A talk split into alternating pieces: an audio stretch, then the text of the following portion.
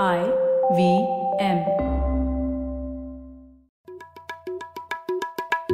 हम हिंदुस्तानियों को बतियाना बड़ा पसंद है। बंगाली में अड्डा, उड़िया में खोटी, कन्नड़ा में हरटे और हिंदी में पुलियाबाजी। इस कला के लिए हमारी हर भाषा में एक शब्द है।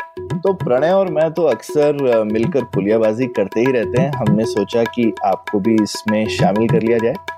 तो आइए प्रणय और सौरभ के साथ करते हैं पुलियाबाजी। हेलो सौरभ, कैसे हैं आप? बस बढ़िया प्रणय, तुम बताओ। सौरभ, कुछ दिनों पहले वो एक इंडस वैली एनुअल रिपोर्ट पढ़ी मैंने। बहुत ही अच्छी रिपोर्ट थी और उसमें जो आप जिस सेक्टर से काम करते हैं, भारत का टेक और स्टार्टअप सेक्टर, उसके बारे में पूरा एक ऐसा लेखा जोखा दिया हुआ था। तो मुझे लगता है उसी पर ही बात करते हैं ना, कुछ समझते हैं। मुझे तो बहुत सवाल है, जवाब तो है नहीं मेरे पास, तो क्या बोलते हो आप? बिल्कुल, और एकदम हमारे पास परफेक्ट गेस्ट रिपोर्ट के ऑथर सजित पाई खुद है हमारे साथ। तो वेलकम सजित, आपका पुलियाबाजी में। Thank you Saurabh, pleasure to be here. Thank you Pranay, pleasure to be here. Thank you for having me. Right, तो सजित ब्लूम वेंचर्स में काम करते हैं और उन्होंने एक बहुत ही उम्दा रिपोर्ट प्रस्तुत करी है जिसका नाम है इंडस वैली एनुअल रिपोर्ट, जैसा प्रणय ने बोला। तो आज इसी पे डिस्कस करते हैं। तो प्रणय, कहाँ से शुरू किया जाए? सौरभ, नाम से ही शुरू करते हैं। एक तो इंडस वैली रिपोर्ट क्यों है? वैसे सजित, मैं आपको बता दूं, हम लोगों के पॉडकास्ट में अभी 130 एपिसोड हो गए और हम लोगों ने ये बात नोटिस की कि कई बार एपिसोड में उसका कोई संबंध नहीं होगा, फिर भी ये सिंधु घाटी सभ्यता से जुड़ी जाती है बात और अक्सर इंडस वैली का नाम आता है। तो इस बार तो रिपोर्ट का ही नाम इंडस वैली है। तो आपने इंडस वैली रिपोर्ट क्यों चुना है? क्या नाम ऐसा? इंडस वैली इसलिए चुना क्योंकि जैसे सिलिकॉन वैली जो बोलते हैं, जो सैन फ्रांसिस्को और पैलो अल्टो वगैरह वो शहर में का वो एरिया है कैलिफोर्निया में, जहाँ काफी स्टार्टअप्स आ चुके हैं। वहां से फेसबुक हो, स्ट्राइप हो, ट्विटर हो वगैरह। तो सब लोग बोलते हैं कि लाइक इजराइल में सिलिकॉन वाडी बोलते हैं इजराइल को, लाइक स्कॉटलैंड में जब बहुत सिलिकॉन फैन बोलते हैं, कुछ लोग सिलिकॉन ग्लेन बोलते हैं, सॉरी। तो ऐसे silicon X, silicon Y, silicon Z बोलते रहते हैं। तो बैंगलोर में लोग बोलते हैं कि सिलिकॉन हल्ली है, लाइक फॉर एग्जाम्पल, ठीक है। तो मुझे थोड़ा वो क्लीशेड लगा। मैं फर्स्ट सोचा कि इंडिया का कुछ सिलिकॉन नगर होना चाहिए, ऐसा कुछ होना चाहिए। फिर सोचा कि इसको थोड़ा ट्विस्ट किया जाए, सिलिकॉन शब्द के बजाय वैली शब्द का यूज करिए और इंडस यूज करें, क्योंकि इंडस इंडिया को रिप्रेजेंट करता है, हमारी जो एंसेस्ट्रल सिविलाइजेशन है। तो थोड़ा सा मैं थोड़ा ट्विस्ट लगा इंडस वैली। बहुत लोगों को इतना इंट्यूटिवली समझ में नहीं आया, ये पता चला कि बाद में के लोग पूछते थे, थोड़ा एक्सप्लेनेशन भी हमने डाल दिया। मैंने तो सोचा अमल जो को राइटर है मेरे साथ, वो है नहीं, मतलब young analyst working with Bloom, तो है नहीं। तो अमल और मैंने सोचा कि इंट्यूटिवली सबको समझ आ जाएगा, बट इतनी समझ आ नहीं। बट ये है लॉजिक इंडस वैली। तो या मैंने कुछ इस तरह से समझा था प्रणय। मुझे लगा क्योंकि बाकी सब जगहों पे कोई एक क्षेत्र होता है, जबकि हिंदुस्तान में अब स्टार्टअप्स बहुत जगहों पर हैं और मुझे ऐसा लगा कि सजित सिर्फ बहुत बैंगलोर स्पेसिफिक नहीं होना चाहते थे। और क्योंकि अब हिंदुस्तान में दिल्ली वगैरह में भी बहुत स्टार्टअप्स हैं, पुणे में बहुत हैं, अभी हैदराबाद में, और अब तो कोविड की वजह से हर जगह से है, जगह इमटेरियल हो गई है। तो मुझे लगा कि काफी एप्ट है इंडस वैली, क्योंकि पूरे हिंदुस्तान को इसमें समाहित कर रहे थे। बिल्कुल, एक्चुअली करेक्ट है। ये एक और रीजन था कि एक स्पेसिफिक जगह नहीं, एक इसे माइंडसेट है। जब हम लोग इंडस वैली बोलते हैं, एक ज्योग्राफिकल बेसिस नहीं लाना चाहता था मैं। मुझे लगता है कि जब हम लोग जुगाड़ की बात करते हैं, that is a characteristic of Indus valley, right? जैसे मतलब हम लोग काफी एंटरप्रेन्योर्स जो हैं, बेस्ट एंटरप्रेन्योर्स जो है, उन्होंने परमिशन नहीं मांगी, खाली अपॉलॉजी मांगी है, ठीक है। तो देखी जाएगी। तो मुझे लगता है कि इंडस वैली का खास मोटो है ये कि देखी जाएगी भाई, लेकिन तो ये स्पिरिट को सेलिब्रेट कर रहे हैं हम लोग इंडस वैली के साथ, और बिल्कुल एक कोई ज्योग्राफिक बेसिस नहीं है। बिल्कुल आपने सही कहा। तो हाँ, आज्ञा मांगने से अच्छा है माफी मांग लेना बाद में। तो और हाँ, मतलब आपने जैसे कहा, एक तो एक कोई भूगोलिक सीमा से रिलेटेड नहीं है, और दूसरा शायद सिंधु घाटी सभ्यता एक्सीलेंस और समृद्धि का परिचय है, जो कि भारत में कम देखने मिलता है। हम लोग ज्यादातर थोड़ा नेगेटिव ही सोचते रहते हैं, तो इसीलिए शायद इस इंडस वैली हम लोगों को एक प्रेरणा भी देता है और इसीलिए कई बार हमारे एपिसोड में आ जाती है ये बात। तो ठीक है, तो सौरभ हम लोग वहां से शुरू करते हैं। नहीं, सजित ने कई बार लिखा भी है ट्विटर पे और उनके आर्टिकल्स पे, वो जो इंडिया 1, इंडिया 2, इंडिया 3 एक क्लासिफिकेशन है। सजित उसको बताइए ना, आप कैसे समझते हैं और हर कैटेगरी का कुछ एक उदाहरण देंगे तो अच्छा लगेगा। हाँ, बिल्कुल। इंडिया 1 इंडिया 2 मैंने पहली बार किशोर बियानी जी की किताब थी, बहुत ही अच्छी किताब है, अब शायद इतनी मिलती नहीं है, इट हैपेंड इन इंडिया से मिली थी। उन्होंने बोला था कि इंडिया 1 जो है हमारे जैसे लोग हैं जो क्रेडिट कार्ड इस्तेमाल करते हैं, फ्लाइट लेते हैं, एसी ऑफिस में काम करते हैं वगैरह वगैरह वगैरह, और इंडिया 2 उनको सर्व करता है। ठीक है, बाकी एकदम यूनिक भी नहीं है। हरेश चावला फॉर एग्जाम्पल जो भी एक इन्वेस्टर है, लिखते हैं, उन्होंने भी ये कहा था। मैंने एक्चुअली मेरा कॉन्ट्रीब्यूशन में ये है कि काफी डेटा यूज करके मैंने एक आर्टिकल लिखा था 2018 में जो काफी मतलब हिट हुआ था, क्योंकि मैंने वो मार्केट साइजिंग वगैरह की थी। तो मैंने क्या किया था, India 1 India 2 India 3 3 category create किया। अब मैंने बोला कि इंडिया जो है वो 3 भागों में नो सेपरेट किया जा सकता है। ठीक है, तो पहला इंडिया 1 था हमारे जैसे लोग, यू नो, फॉर एग्जाम्पल हमारे घर पे वाईफाई कनेक्शन है, सिर्फ 18 मिलियन घर पे वाईफाई कनेक्शन है इंडिया में। बात ठीक है, जो फ्लाइट लेते हैं, जिनकी मतलब जो फ्लाइट लेते हैं अबाउट 100 मिलियन लोग ही फ्लाइट लेते हैं, 120 मिलियन, बहुत ज्यादा नहीं लेते। और इस सेम नंबर आपको हर चीज में दिखेगी, 100 टू 120 मिलियन पीपल, मतलब 12 करोड़ जो मतलब I would say about 20-25 million, मतलब 2-2.5 करोड़ हाउस होल्ड जो घर है। ये इंडिया 1 मतलब ज्यादातर ज्यादातर स्पेंडिंग, जैसे क्रेडिट कार्ड देखी जाए तो 65 मिलियन क्रेडिट कार्ड है इंडिया में, पर 35 मिलियन लोग मतलब 3.5 करोड़ लोग के पास ही क्रेडिट कार्ड है इंडिया में। अच्छा। जैसे हमारी पॉपुलेशन है 130-140 करोड़, ठीक है, तो मतलब 2-2.5% लोगों के पास ही क्रेडिट कार्ड है।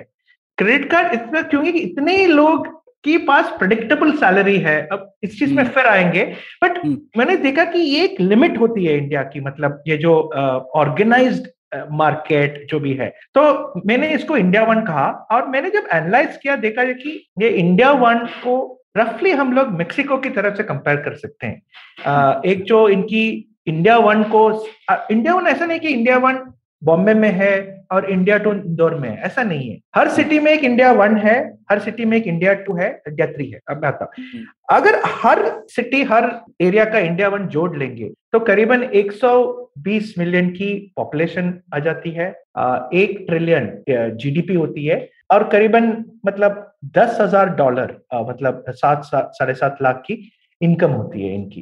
ठीक है, तो मैंने देखा कि ये रफली मेक्सिको के हिसाब से कंपेयर किया जा सकता है। सिमिलरली मैंने देखा कि 100 million people Mexico, another 100 million people जो है, जो जियो की वजह से जो ये 2016 में जितनी बैंडविड्थ की प्राइस इतनी क्रैश होगी हिसाब से जो आए, ये जो 100 मिलियन लोग मैंने देखा कि फिलीपींस की तरह है, उनकी पर कैपिटा इनकम फिलीपींस की रफ पर कैपिटा इनकम की तरफ है।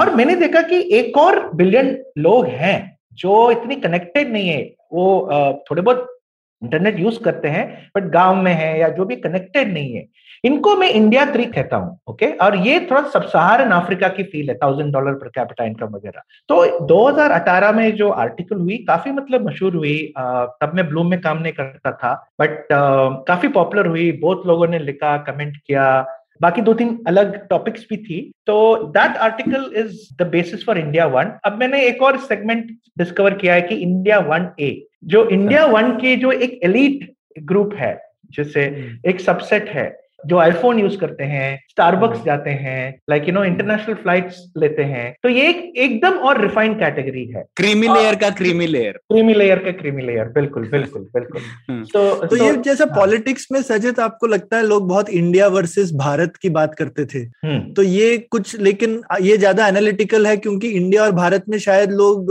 और पॉलिटिकली तो आप बड़ी बड़ी क्लास बनाना चाहते हैं, तो शायद वो 1A वर्सेस रेस्ट करने की कोशिश करते थे शायद। लेकिन ये एक स्टार्टअप के, ये मैं थोड़ा एक कंटेक्स्ट भी देना चाहता हूँ कि ये क्यों कर रहे हैं, मतलब और वीसी लोगों को क्या जरूरत पड़ रही है, स्टार्टअप लोगों को ये एनालिसिस करने की क्या जरूरत पड़ रही है। और बहुत ही एनालिटिकल एनालिसिस है, क्योंकि जिस तरह से आप बिजनेसेस के बारे में सोचते हैं, अपने कंज्यूमर का दिल में प्रोफाइल बनाते हैं, कौन मेरा उपभोक्ता है, वो क्यों मेरी चीज चाहता है, कैसी उसको चीज चाहिए, तो हिंदुस्तान में इतना ज्यादा डाइवर्सिटी है कि हमको ये एक तरह से आप नहीं सोच सकते कि हिंदुस्तानी ऐसा है। तो ये एक यूजफुल कैटेगरीज है जिससे आप समझ सकते हैं कि मैं किसके पीछे जा रहा हूं। और सेम सर्विस जो है वो इंडिया 1A और 3 के बीच में मुश्किल है। कुछ यूनिवर्सल हिट्स हैं, जैसे व्हाट्सएप सब लोग यूज करते हैं जी, है ना, इडली वड़ा सब लोग खाते हैं लेकिन लेकिन कुछ ऐसी चीजें हैं जो कि नहीं सब लोग करते। जैसे आपने बोला आईफोन सब लोग नहीं अभी यूज करते हैं। अब जैसे आईफोन 13 तो शायद सभी लोग नहीं यूज करेंगे, हो सकता है आईफोन 5 कोई यूज करेगा इंडिया 1 में, कोई 1A में यूज करेगा। तो कुछ एग्जाम्पल्स भी दीजिए ना, जिससे शायद लोगों को और कनेक्ट हो कि ये इंडिया 1A है और ये इंडिया 1 है और ये इंडिया 3 है। जी, तो अगर आप अगर आप गाड़ी देखेंगे तो ये इंडिया 1 है। और अच्छा, आप यकीन नहीं करेंगे कि कितने घर हैं जिसमें काफी, मतलब 3 करोड़ ही घर है जो एक गाड़ी का ओनरशिप है, ठीक है, कार ओनरशिप जो है जस्ट 30 मिलियन हाउस होल्ड, इतना कम है, ठीक है। तो गाड़ी और क्रेडिट कार्ड ऑलमोस्ट सेम। हाँ, गाड़ी और क्रेडिट कार्ड ऑलमोस्ट सेम है। So India 1 I would say is for example, अगर ब्रांड्स देखूं तो क्रेड जो है एक स्टार्टअप जो है वो इंडिया 1 को ही कुछ ट्राई कर रहा है। एक्चुअली सही बोले जाए तो इंडिया 1 ही ट्राई कर रहा है, बट इंडिया 1 बोल सकते हैं। जैसे ओयो है, जो भी आप स्टार्टअप, आप 90% ऑफ स्टार्टअप बोलेंगे इंडिया 1 ट्राई कर रहे हैं, ओयो हो वगैरह वगैरह, ठीक है। थोड़ा बहुत हम लोग बोल सकते हैं कि कुछ कुछ स्टार्टअप्स है जो इंडिया 2 भी देख रहे हैं, जैसे रेल यात्री है फॉर एग्जांपल, जैसे फेसबुक है, जैसे फॉर एग्जांपल शेयर चैट है। तो ये मीशो को कहाँ डालेंगे आप? मीशो भी इंडिया 2 देखता है। तो इनको मैं बोलूंगा कि इंडिया 2 देख रहे हैं, क्योंकि अब इंडिया 3 तो बहुत ही कम, मेरे ख्याल से YouTube शायद होगा जो इंडिया 3 टारगेट कर रहा होगा।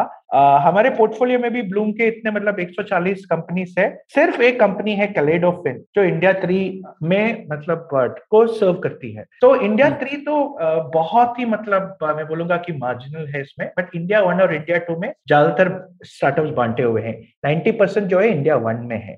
इंडिया 2 जो स्टार्टअप्स जिन्होंने क्रैक किया है, वो उनको मैं बोलता हूं कि for example YouTube, WhatsApp, Facebook, share chat, Meesho जो आपने कहा, इन्होंने क्रैक किया है। फ्लिपकार्ट जैसे, उन्होंने भी इंडिया 2 में काफी, मतलब सेल करते हैं, अमेजोन सेल करते हैं, स्नैपडील भी, जैसे स्नैपडील भी डाल दीजिए, बट स्नैपडील इन माफी थोड़ा स्मॉलर है, बट हाँ मैं बोलूंगा कि यस इंडिया 2 में है। और एक चीज मैंने देखी है कि जो प्रोडक्ट्स, मैं इनको वर्ब स्टार्टअप्स बोलता हूँ, okay, because they help sell, watch, buy, you know this, ज्यादातर मतलब ये करीबन, तो आई वुड से दैट 90% जो है इंडिया 1 में है। तो for example all your English schools India 1 को सर्व करती है, थोड़ी सी अफोर्डेबल प्राइवेट स्कूल्स जो आ रही है इंडिया 2 को सर्व करने की कोशिश करती है वगैरह वगैरह। सो और भी एग्जांपल दे सकता हूँ। अगर इंडिया 1A देखी जाए तो नेटफ्लिक्स, स्टारबक्स, मिल्क बास्केट, ऐसे जो like they all serving India 1A, जो वो 7-8 मिलियन हाउस होल्ड्स जो है इंडिया में। तो और कुछ स्टार्टअप अभी दिख रहे हैं, जैसे मार्केट प्लेस वालों को आप कर सकते हैं, जो 1 और 2 के बीच में कनेक्शन बना रहे हैं। जैसे आप बोल सकते हैं स्विगी के जो गिग इकोनॉमी है वो इंडिया 2 में है, लेकिन कंज्यूमर इंडिया 1 में है। अर्बन क्लैप के इंडिया 2 में दूसरा साइड है प्रोवाइडर, और इंडिया 1 में। तो बहुत सारा सक्सेस इंडिया का, ये दोनों इकोनॉमी को ब्रिज करने का सक्सेस दिख रहा है, बहुत बड़ा। बहुत अच्छी तरह बोल रही है, मैंने भी इतना ऐसा सोचा नहीं, the way you put it, but you are absolutely right. जो गिग इकोनॉमी काफी कंज्यूमर सारे तो इंडिया 2 ही है, absolutely right. It's a great example, bridge startups so to say, है ना। हाँ, ये दोनों के बीच में ब्रिज हो रही है इनका। कुछ इंडिया 3 भी शायद, इनफैक्ट राइट, ब्रिजिंग। हाँ yeah, but I would say India 3 जो है थोड़ी सी, मतलब इतनी कनेक्टेड नहीं है into the internet economy, So actually, there's an interesting comparison. एक राइटर है शिवम विज दिल्ली दूर अस्त ट्विटर पे, उन्होंने एक बहुत ही फैसिनेटिंग आर्टिकल लिखा था जो अबाउट मोबाइल फोन बैंडविड्थ के हिसाब से इंडिया अनलिमिटेड जो इंडिया वन है, जिनके पास जिनको सोचना नहीं पड़ता कि कितनी बैंडविड्थ कंज्यूम हो रही है, और एक इंडिया जीरो है जिनके पास है इंटरनेट है ही नहीं जी, लाइक इंटरनेट बैंडविड्थ है नहीं, पैसे ही नहीं है, पर बीच में जो है अटके हैं जो इंडिया 1.5 GB जिनकी लिमिट होती है, तो रोज 1.5 GB खत्म होने पर आज खत्म हो गया कोटा, खत्म हो गया। तो ऐसे मतलब it's a popular model I have notice कि इंडिया को ये तीन भागों में काइंड ऑफ सेपरेट करना and to put different Indians in this bucket. या मेरे लिए ये इसलिए बहुत दिलचस्प है क्योंकि अक्सर हम लोग जब पब्लिक पॉलिसी में बात करते हैं तो लोगों को ये गलतफहमी होती है कि भारत बहुत बड़ा मार्केट है और इसलिए बहुत बड़ा मार्केट है तो हम लोग दूसरे देशों से कुछ भी कर लेंगे, लेकिन हम बड़ा मार्केट है तो हमारा बहुत जोर है। लेकिन जैसा आपने कहा 2 करोड़ 2.5 करोड़ ही है जिनकी GDP पर कैपिटा मेक्सिको जितनी है, $10,000 पर कैपिटा, और $3,000 पर कैपिटा और उतने ही लोग होंगे शायद। तो इतनी ही है एक्चुअली हमारी मार्केट साइज जिसमें कंज्यूमर सरप्लस है, बाकी तो काफी लोग हैं जिनके पास GDP पर कैपिटा काफी लो है। तो ये थोड़ी विरोधाभास रहता है लोगों के मन में, तो हमें जानना चाहिए कि अभी अगर हम लोगों को और समृद्ध होना है तो सबका GDP पर कैपिटा बढ़ना पड़ेगा, तब हम कह पाएंगे कि भारत बड़ा मार्केट है, हम बहुत कुछ कर सकते हैं।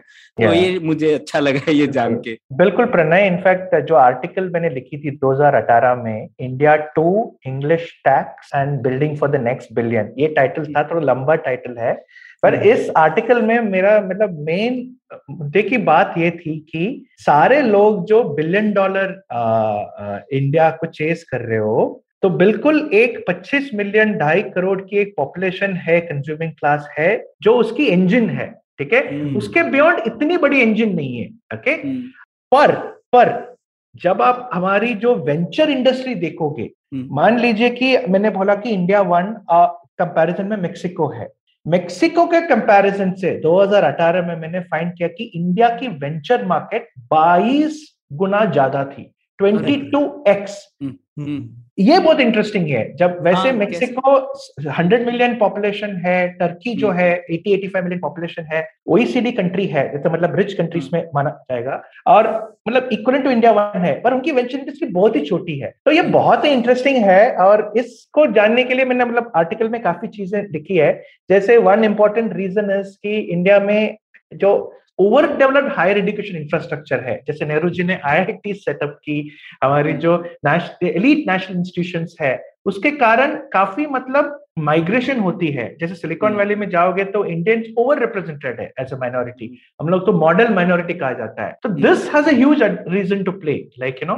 तो ऐसे मैंने फोर्सिंग फंक्शंस बोल के पार्ट दिया था आर्टिकल में, मतलब आपके व्यूअर्स और listeners can check that out. हाँ, तो this is one of the most interesting part. मैंने कहा कि इंडियन मार्केट है हल्की सी भी नहीं, थोड़ी सी ज्यादा ही ओवर वेंचर्ड है, ठीक है। तो ये वर्ड मैंने यूज किया था थोड़ा, और इस मामले में बोल सकते हैं लकी मार्केट है। मतलब बाकी लोग जहाँ देशों में इतना शायद एंटरप्रेन्योर्स को हम लोग सिर्फ ये सोचते रहते हैं अरे पैसा मिल नहीं रहा, लेकिन जितना बाकी देशों में मिलता है उसमें हमको अपने किस्मत से ज्यादा मिल रहा है। बिल्कुल बिल्कुल, इनफैक्ट आप देखेंगे India this year 4th largest venture market है, जहाँ पे ऑफकोर्स US नंबर 1 है बाय फार, फिर चाइना आता है अगेन बाय फार, हम लोग यूके से थोड़े पीछे हैं, ठीक है, वेराज यूके पर कैपिटा इनकम में तो 30 गुना ज्यादा है इंडिया से, और जर्मनी से भी आगे हैं हम लोग, तो डिस्प्रोपोर्शनेट है।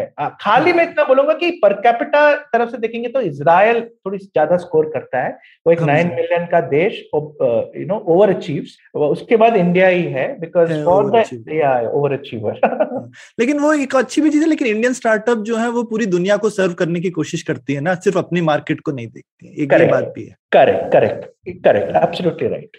ये एक चीज है। तो इसमें एक और आपकी रिपोर्ट में बहुत ही दिलचस्प जो चीज लगी सजित मेरे को, तो बहुत शॉकिंग भी, मतलब मुझे लगा था वो एक ही आपकी एनालिसिस में मतलब सारी खुशी दुर्भाग्य सब कुछ छुपा हुआ था हिंदुस्तान का, कि ये कोविड का इम्पैक्ट इंडिया 1, 2 और 3 पे। जी जी हाँ जी, तो जी, उसके बारे में कुछ बताइए ना, और वो कैसे आपने एनालाइज किया? जी, कोविड ने जो किया है इंडिया में, तो पिछले दो साल में डेफिनेटली पर कैपिटा इनकम ओवरऑल इंडिया की कम हो गई है, ठीक है, जो $2,000 था। अब देखिए, अलग अलग डेटा मिलता है, एक दो साल में ही बहुत ही क्लियर होगा, बट ऐसा लग रहा है कि $1,850 हो गया है, ठीक है। पर एक्चुअली देखेंगे तो इंडिया वन पे इतनी असर नहीं हुई है, ठीक है। इंडिया वन जो है एक्चुअली उनकी सेविंग बढ़ गई है, क्योंकि उनकी ट्रैवल कम हो गई है, उनका बाहर ये कम हो गया है, पर सैलरी वैसी रही है। जो भी जिसकी भी मतलब जूम या गूगल मीट से काम हो सकता है, they have become protected and they have done well. ऐसा भी हो सकता है कि कुछ लोगों ने 2-3 महीने के लिए जॉब लॉस हो गया है, पर काफी लोगों की जॉब वापस मिल भी गई है, तो they have done well. जिसका भी, जैसे फॉर एग्जाम्पल एक अनफॉर्चुनेट स्टोरी हमने पढ़ा होगा कि जो एक बंदा था जो रेस्टोरेंट इंडस्ट्री में मैनेजर था, जैसे होटल का मैनेजर था, होटल बंद हो गया तो लॉस हो गया, फिर जोमेटो ड्राइवर हो गया और एक अनफॉर्चुनेट एक्सीडेंट में मर गया। So there are lot of stories like this. ये तो एनेक्डोटल स्टोरी है, ऐसा बोलूंगा क्योंकि सबके साथ हुआ है, पर डेफिनेटली ये जो इंडिया टू या जो इंडिया वन के लोअर रंग्स हैं, जिनकी फिजिकल जॉब्स होती थी और जिनको मतलब गिग इकोनॉमी में भी लाइक घुस नहीं पाए, they have really struggle to earn, definitely struggle to get proper data. तो लेकिन जो डेटा आपने लिया है वो मतलब बहुत ही, और मतलब डन वेल नहीं मैं बोलूंगा, जैसे, और आपने बहुत अच्छा एग्जांपल दिया, ये जैसे पेट्रोल के दाम बढ़ गए होंगे लेकिन लोगों का ट्रैवल ही इतना कम हो गया, तो मैं जितने ज्यादा लोगों को जानता हूँ गाड़ी वाले जितने, उन सब का पेट्रोल बिल तो कम ही हुआ है, बिल्कुल बिल्कुल, है ना। लेकिन जो गिग इकोनॉमी वाला सर्विस कर रहा है उसकी सैलरी उतनी रही लेकिन उसका पेट्रोल का बिल बढ़ गया, करेक्ट। जो उबर ड्राइवर है इतना मतलब रोज सुनने को मिलता है, you know, so absolutely right. Covid has created winner class and I would say loser class, जो और इसके तरफ से कैसे, जैसे के शेप रिकवरी लोग बोलते हैं ना, लाइक के शेप रिकवरी में दो अलग अलग दिशा में लोग बढ़ रहे हैं, लाइक यू नो, तो वो डेफिनेटली हुआ है इंडिया में। और एक डेफिनेटली एक स्लाइड है हमने जहाँ पे एक आइस का स्टडी दिखाया था कि बॉटम 20% क्वार्टाइल की काफी मतलब 39%, एक I can go to that page where they have like, if you go to page 19 जो है एक आइस 360 सर्वे, तो उसमें कि ओवरऑल बॉटम 20% जो है उनकी 53% ड्रॉप, 53% ड्रॉप हुई है, whereas इनकम पे वर्सेस 2016 से 2021 जो पूरेस्ट 20% जो बॉटम क्विंटाइल जो बोलते हैं उनकी 53% ड्रॉप हुई है, whereas the richest 20% लाइक जो हमारे जैसे लोग लाइक यू नो, एंड उनकी 39% राइज हुई है। So that is the kind of gap we are talking about, and इसीलिए we are seeing that in startups हमने मतलब कोविड के कारण ऐसा कोई ड्रॉप नहीं देखा। मतलब टेम्पररी जब लॉकडाउन हुई, यस ई कॉमर्स बंद हुआ तो जैसे फ्लिपकार्ट का वगैरह कम हो गया, but there has been no impact on revenue, on growth, on GMV, बल्कि मैं उल्टा देख रहा हूं कि ग्रोथ ही ग्रोथ है, like you know, and this is because the engine of the Indian economy which is the India one is protected. उनकी मतलब प्रोटेक्टेड क्या 40% ऊपर ही गया है, बिल्कुल बिल्कुल, इनकम बढ़ गई है, and it is true for all of us. तो एक आई वुड से थोड़ी सी मतलब it is something that yes, I think government will look into it. They will do all the necessary steps, etc. I hope, etc. But this is something that we all need to worry about. That there is a divide, stronger divide emerging. Inequality बढ़ गई है, definitely. और इससे एकदम जो कहते हैं basically elite जो है कंट्री का, थोड़ा सा जिसको कहते हैं कि आई मीन एक एम्पैथी चली जाती है। हमको तो लगता है ना सब ठीक चल रहा है, क्या प्रॉब्लम है, आ गया तो बढ़िया चल रहा है। और काफी जैसे मेरे ख्याल से आई वुड से इंडिया में पॉलिटिकल क्लास थोड़ी कनेक्टेड है लेकिन लोगों से, जैसे इस बार लॉकडाउन वगैरह नहीं लगने दिए क्योंकि लॉकडाउन की वजह से अमीर लोगों को तो कुछ नहीं हो रहा था, बिल्कुल बिल्कुल, है ना, लेकिन गरीब लोगों को बहुत कुछ हो रहा था। और इसमें हमको कमेंट करना चाहिए कि इंडिया की डेमोक्रेसी काम करती है, अनलाइक की बाकी कुछ देश वगैरह हैं। अभी हम चाइना का एग्जाम्पल देख रहे हैं, मतलब वहां पर वो लोग अभी भी लॉकडाउन के पीछे पड़े हुए हैं, नहीं करना चाहते, हटाना चाहते, क्योंकि सुन नहीं रहे हैं लोगों की, क्योंकि अदरवाइज अगर आप आप सिर्फ एलिट से घिरे हुए हैं तो सिर्फ उन्हीं की बात सुनेंगे। तो इस मामले में ये एक थोड़ी तारीफ वाली बात है हिंदुस्तान की डेमोक्रेसी की कि लोगों की आवाज पहुंचती है डिसीजन मेकर्स तक। एब्सोल्युटली, ये जो पहला जो लॉकडाउन था थोड़ा सा एक्सट्रीम हुआ था, बट उसके बाद करेक्शन भी हुआ। और इनफैक्ट मेरे एक कोलीग हैं जो जतिन है, तो उनका एक टर्म है, बहुत ही रेलेवेंट टर्म है, बोलते हैं कि कुकून का सुकून। सो इंडिया वन जो है एक कुकून का सुकून में जीता है, like you know bubble, we live in our own world. And yes it's true, empathy इतनी नहीं है जितना होना चाहिए, but I would agree with rest of what you said. या ठीक है, आगे बढ़ते हैं। तो इसमें आपकी रिपोर्ट में बहुत ही बढ़िया एग्जाम्पल्स हैं, तो मैं उठाना चाहता हूँ कुछ, और खासकर एकदम जिसको कहते हैं ना विरोधाभासी एग्जाम्पल्स, मुझे बड़े पसंद आए। तो जैसे यूपीआई एक हिंदुस्तान की बहुत सक्सेस स्टोरी है, और एकदम मतलब दोहराने की जरूरत नहीं, शायद यूपीआई ऐसी चीज है जो इंडिया 1 और 2, 3 पता नहीं, पर 1, 2 दोनों में तो बहुत ही चलती है। लेकिन फिर भी 50% ई-कॉमर्स कैश ऑन डिलीवरी है, ये क्या, इसमें क्या चमत्कार है? ये मुझे भी सरप्राइज हुआ। तो I think one reason is, बात ये कि इंडिया एक लो ट्रस्ट कंट्री है। जब लोग ऑर्डर करते हैं तो उनको यकीन नहीं होता, कि उनको लगता नहीं कि करेक्ट माल आएगा या ठीक, या अपैरल में ऐसा भी हो सकता है कि साइज की मतलब चिंता होगी उनको, तो डाउट होगा उनको, तो ये शक के कारण उन लोग सीओडी प्रेफर करते हैं। बाकी ये चीज भी है कि आप देखिए ना, सिर्फ 35 मिलियन लोगों के पास क्रेडिट कार्ड हो, तो अगर 130 मिलियन शॉपर्स हो तो 95 मिलियन लोगों के पास, मतलब 9 करोड़ लोगों के पास बाकी क्रेडिट कार्ड तो है ही नहीं, तो कैसे करेंगे। हेलो, यूपीआई वगैरह आने लगा है तो थोड़ी सी इंप्रूवमेंट हुई है डेफिनेटली, जो 50% था पहले 70% था, तो अच्छा, थोड़ी सी डेफिनेटली इंप्रूवमेंट हुई है। But I think that is function of the low trust, that people do not believe that उनको डेफिनेटली आएगा, और जब तक देखे बिना उन लोग पैसा नहीं देना चाहते। अच्छा, तो ये एक रीजन है। हाँ, मेरा एक और इसमें आइडिया है, पता नहीं सच है कि नहीं है, आप बताइए। मुझे लगता है कि सीओडी इंडिया का 1 क्लिक चेकआउट है। Very nice, very nice. और वो एक्चुअल चमत्कार है, nice. लेकिन और लोगों को ऐसा लगता है कि वो ट्रस्ट नहीं है, ये नहीं है, पर 1 क्लिक वो हम जानते हैं 1 क्लिक चमत्कार है, बिल्कुल यूएस में, पर इंडिया में 1 click checkout is COD. Very nice, I remember this example, so you could be right. But fact is, जो सीओडी जो है, एक आई थिंक इंडियन पोस्ट की एक value VPP, value payable PP होती थी। हाँ, वो इनोवेशन को कंटिन्यू किया जब फ्लिपकार्ट ने सीओडी। वो मैं समझ गया कि हाँ, वो आइडिया वहां से है, लेकिन आप यूजर फ्लो में देखें ना, तो बाकी सब चीज में इतना टाइम पास, यहाँ जाओ, ऐप में जाओ, 4 चीजें टाइप करो, सीओडी दबाया, खत्म, ऑर्डर पहुंच जाएगा, सीधे बोलता है 1 click. Very interesting, I will remember this. थोड़े आइडियाज भी आ रहे हैं मुझे, बट थैंक यू। किसी को एबी टेस्टिंग करनी चाहिए कि अगर किसी और चीज को 1 क्लिक करें तो फिर भी इतना ही रहता है क्या? तो ये मेरे को ऐसा लगता है। दूसरा एक जबरदस्त आपका मेरे को डेटा लगा सजित कि हिंदुस्तान में, और हमने तो इसमें एक पूरा पुलियाबाजी का एपिसोड भी किया है कि फीमेल वर्कफोर्स बहुत ही कम है हिंदुस्तान की, लेकिन हिंदुस्तान में परसेंटेज में सबसे ज्यादा फीमेल पायलट्स हैं, ये क्या है, ऐसा कैसे? हाँ, सो Yeah, good point. I still haven't figured out. मैंने एकदम deep research करके find out नहीं किया।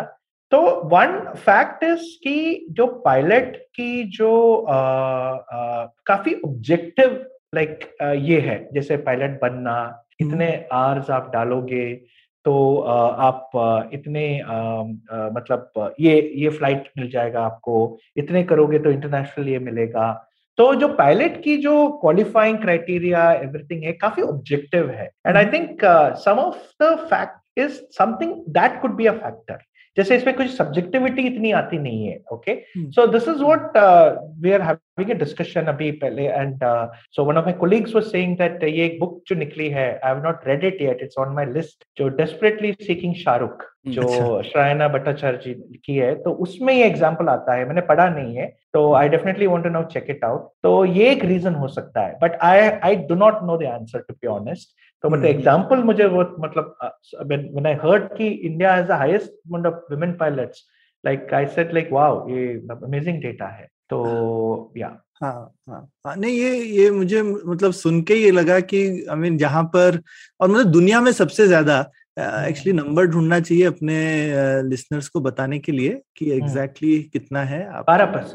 12% 1/8 of every pilot in India is a woman. और यूएस में 5% है, जस्ट कंपैरिजन अगर लोग देखें, राइट। और हिंदुस्तान में 12% पायलट विमेन है, यूएस में 5 है, और मतलब सिंगापुर जैसे देश में तो सिर्फ 1%, और बाकी मतलब यूएस में 40-50% औरतें काम करती हैं और हिंदुस्तान में 19%। तो मतलब एकदम जबरदस्त फर्क। ये other one I will be honest is absolute number देखा जाए तो यूएस में इंडिया बहुत हाई होगा। हाँ, क्योंकि इंडिया में प्लेन ही इतने कम है। ठीक बात। तो इनफैक्ट आपकी वो इंडिया वन के छोटे नंबर से मेरे को एक मेरी मिस्ट्री सॉल्व हुई कि मैंने कहा इतने कम लोग ही फ्लाइट लेते हैं, इसीलिए आपको एयरपोर्ट पे जाने पहचाने लोग दिखते रहते हैं। मैं ऐसे सोचता था कि इतना रैंडम है, मतलब जब भी आप एयरपोर्ट जाओ तो कोई ना कोई जान पहचान का दिख जाएगा। मैंने कहा यार 130 करोड़ की आबादी है, ये कैसे हो सकता है कि आप जब भी एयरपोर्ट जाए तो 2 लोग जान पहचान के दिख जाते हैं। भाई 130 करोड़ लोग हैं लेकिन उड़ने वाले इतने थोड़े से है ना। करेक्ट। इसीलिए जब भी आप एयरपोर्ट जाते हैं तो कोई ना कोई टकरा जाता है। करेक्ट एब्सोल्युटली या ठीक है। दूसरा एक और आपका इसमें विरोधाभासी इतना नहीं था पर मुझे बहुत ही अच्छा लगा। आपने एक बहुत ही बढ़िया जिसको कहते हैं हिंदुस्तान की एक एस्पिरेशन जो बताई है आपकी ट्रिपल E कि इंग्लिश एग्जाम और एग्जिट। तो ये हिंदुस्तान में लोग सोचते हैं कि उनका पाथवे टू सक्सेस, और शायद ये इंडिया मुझे ऐसा लगा कि ये इंडिया 1, 2 और 3 से भी मैच करता है। ठीक है कि इंडिया 3 वाले और इंडिया 2 वाले शायद इंग्लिश जानना चाह रहे हैं, इंडिया 2 वाले एग्जाम, और इंडिया 1 वाले तो बोलते हैं हमें सबको बस बाहर ही जाना है बच्चों, बस अमेरिका ही जाना है, अमेरिका हम चले, कनाडा, अमेरिका। हाँ, तो ये जो है actually if you see India, जैसे मैं लगता हूँ कि इंडिया एक क्रीमी लेयर इकोनॉमी है, और ये जो क्रीमी लेयर इकोनॉमी में आप अभी भी after so many years creamy layer economy इतनी छोटी है, 20 लाइक 2.5 करोड़ जो बोलते हैं हम लोग, तो इसको and I think okay so growth has not been as fast as we would like. जैसे चाइना की जो आप ग्रोथ देखोगे इट्स इनक्रेडिबल ग्रोथ, इतनी ग्रोथ आई नहीं है इंडिया में। Yes we grow but so my feeling is that India and I don't have मेरा ऐसा कुछ proven ये नहीं है, but there is something about India where growth is a challenging factor, कुछ forcing functions of growth भी है, slow growth भी है, जो इतना grow नहीं करने देती, and definitely I think English is one big factor। जैसे मतलब आपको and English tax जो है हमारे गरीबों पे, हमारे इंडिया 2 पे लगता है कि आप अगर आपकी इंग्लिश मैं एक वीडियो देखा था, आप मिल नहीं रहा वो वीडियो, और बहुत ही इनक्रेडिबल वीडियो है। जैसे एक हाई स्कूल गर्ल के साथ एक इंटरव्यू है और कोई पूछता है कि इंग्लिश से क्या असर हुआ, जब बोलता है कि जब मैं इंग्लिश बात करती हूँ, और वो गर्ल तो इवन तो चीज में लोअर मिडिल क्लास, उसकी इंग्लिश बहुत अच्छी है, ठीक है, बोलती है कि मैं जब डॉक्टर के पास एक बार गई, मेरी मम्मी हिंदी बोलती है, इंग्लिश बोलती नहीं है। डॉक्टर ने कहा कि अब आप मत आओ, बाद में आओ, ये आओ। जब मैं गई तो डॉक्टर ने बोला कि आओ बेटा बैठो, एंड देन पूरा एक्सप्लेन किया 3-4 मिनट कैसे करना चाहिए, कैसे दवाई होनी चाहिए। तो इंग्लिश ने लेवल प्लेइंग फील्ड कर दिया विद दैट। क्योंकि इंग्लिश से एक्चुअली इंग्लिश तो मैंने एक आर्टिकल लिखा था क्योंकि बहुत ही मुझे ब्रिकबैट्स मिले थे, तो क्रिटिसिज्म हुआ था कि मैंने बहुत ही कैजुअल से बोला, मैंने बोला कि इंग्लिश इंडिया में एक कास्ट जैसा है लाइक, और मैंने एक बोला था कि जो इंडिया में एक इंडो एंग्लियन बोल के ग्रुप है जो घर पे हमारे जैसे लोग जो इंग्लिश, वो मेरी एक बहुत ही पॉपुलर आर्टिकल रह चुकी है। तो इंडो एंग्लियंस मैंने बोला कि ये एक कास्ट है और इंग्लिश स्पीकिंग, तो but it was a very loose use, so I got a lot of criticism. So I would या so I always felt English is a regulating factor, ठीक है। तो एग्जाम जो है एक रेगुलेटिंग फैक्टर, सेफ्टी वॉल्व है India में कि थोड़े से मतलब इट्स अब देख ली क्लच हो या फिल्टर हो, you can use these terms. तो these are all regulating mechanisms because India में सोशल मोबिलिटी काफी स्लो है। तो and I'm an amateur sociologist. I'm an amateur anthropologist, stuck in a VC. In a different world, I might have become an anthropologist, and But I do feel that ये India के तीन safety walls है, like you know English, exams and exit, and these are the safety walls to guide social mobility. Absolutely right, India one को exit ही चाहिए क्योंकि exams और मतलब इंग्लिश तो उनको मिल ही गया है. और इफ यू सी हमारे बच्चे एग्जाम से मुक्ति पाते हैं. जैसे पैरेलल एजुकेशन सिस्टम जो डेवलप हुई है जो एग्जाम को मायने नहीं देती है, जैसे for example None of our kids, elite Indo-Anglian kids, अब एग्जाम में बैठ सकते हैं. उनको वो भूख, वो हंगर नहीं है. कोटा या हैदराबाद जाके वो कोचिंग क्लास में शामिल होके उनको हंगर नहीं है. उनके लिए एक पैरेलल एजुकेशन सिस्टम हुई है कि होलिस्टिक एजुकेशन, इधर आप यूके जाओ या अशोका वगैरह कॉलेजेस, प्रेशर मत लो लाइफ में, बिल्कुल आप बैले डांसिंग के लिए जाओ, आप यू नो कोडिंग क्लासेस के लिए जाओ, आप पब्लिक स्पीकिंग MUN के लिए जाओ. एक parallel kind of education system has come for the children of India 1A and upper rungs of India 1. Or India 1, India lower rungs of India 1 or India 2 के लिए exams have become कि आप exam crack करो, आप IIT JEE करो, फिर आपको मतलब आपकी life change हो जाएगी वगैरह. सॉरी, थोड़ी सी काफी मतलब अमेच्योर है, बट यू नो नहीं, पर मेरे को और थोड़ा आई थिंक मैच होता है. मैं जैसा कहा कि राइट, आपके अलग अलग कॉन्सेप्ट्स कहीं पर मैच हो रहे हैं, तो फ्रेमवर्क में दम है. तो इसके लिए मेरे को लगा कि ये जरूर उठाना चाहिए. तो दूसरा एक जो मुझे बहुत ही बढ़िया आपने एग्जांपल्स चूज किए वो लीप फ्रॉगिंग के थे. तो लीप फ्रॉगिंग की हम अक्सर बात भी करते हैं हिंदुस्तान में. मोबाइल फोन जो है, जैसा बोलते हैं कि भाई लैंडलाइन का रेवोल्यूशन, हिंदुस्तान को जरूरत नहीं पड़ी, मोबाइल ने हमको लीप फ्रॉग कर दिया कि हम छलांग लगाई. हाँ, कि हमने छलांग लगा ली, पिछली टेक्नोलॉजी के ऊपर से छलांग लगा ली. तो ये छलांग अब हम और दो चीजों में लगा रहे हैं. तो जिसको कहते हैं जो वो बाद में पैसे दो, बाय नाउ पे लेटर. तो आपने बहुत अच्छा बोला, क्योंकि हम क्रेडिट कार्ड की काफी देर से बात कर रहे हैं, उसमें मेरे पास और सवाल थे पर मैं वेट कर रहा था इसके बारे में बात करने के लिए. तो अब ये जो बाद में पैसे दो, बाय नाउ पे लेटर, तो ये बाद में पैसे दो जो है वो अब क्रेडिट कार्ड से बड़ा हो गया है ना.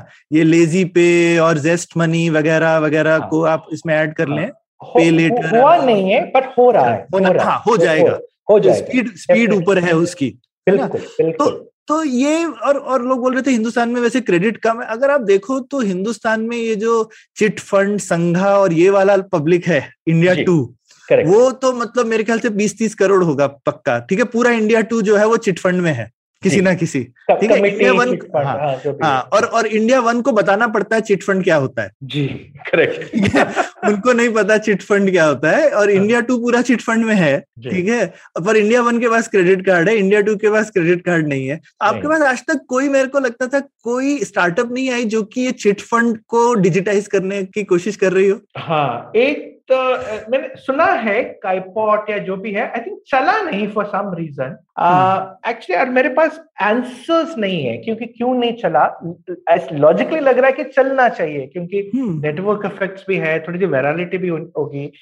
It's a good thing and I will worth researching. ये मेरा मतलब सेकेंड पॉइंट होगा कि it's why it has not work. तो अगर क्रेडिट कार्ड और BNPL देखोगे तो इन अ वे BNPL आपका वन क्लिक चेकआउट करीबन फंक्शन. हाँ, बिल्कुल बिल्कुल. हाँ, क्योंकि क्रेडिट कार्ड जो है, इनफैक्ट क्रेडिट कार्ड जो इंटरेस्टिंग चीजें बोलता हूँ क्रेडिट कार्ड पे. क्रेडिट कार्ड के लिए एक सर्टेन सैलरी लेवल चाहिए, 15,000 या जो भी है. Not just salary level, predictability चाहिए सैलरी में. तो कि महीने महीने में सेम आए. मैंने ये सुना कि कोई एक वो कुणाल कामरा सुना, I don't know if it is 100% true और not, will have to verify, but someone told Amal जो मेरे इसकी कि कुणाल कामरा के पास क्रेडिट कार्ड नहीं है क्योंकि उनकी प्रेडिक्टेबिलिटी नहीं है इनकम की. हालांकि पैसे काफी बनाते हैं पर प्रेडिक्टेबिलिटी नहीं है, तो कुछ मिला नहीं है. I don't know what the truth is. तो maybe so The predictability is very important, which is why government exams जो है, why so many people write railways exam वगैरह.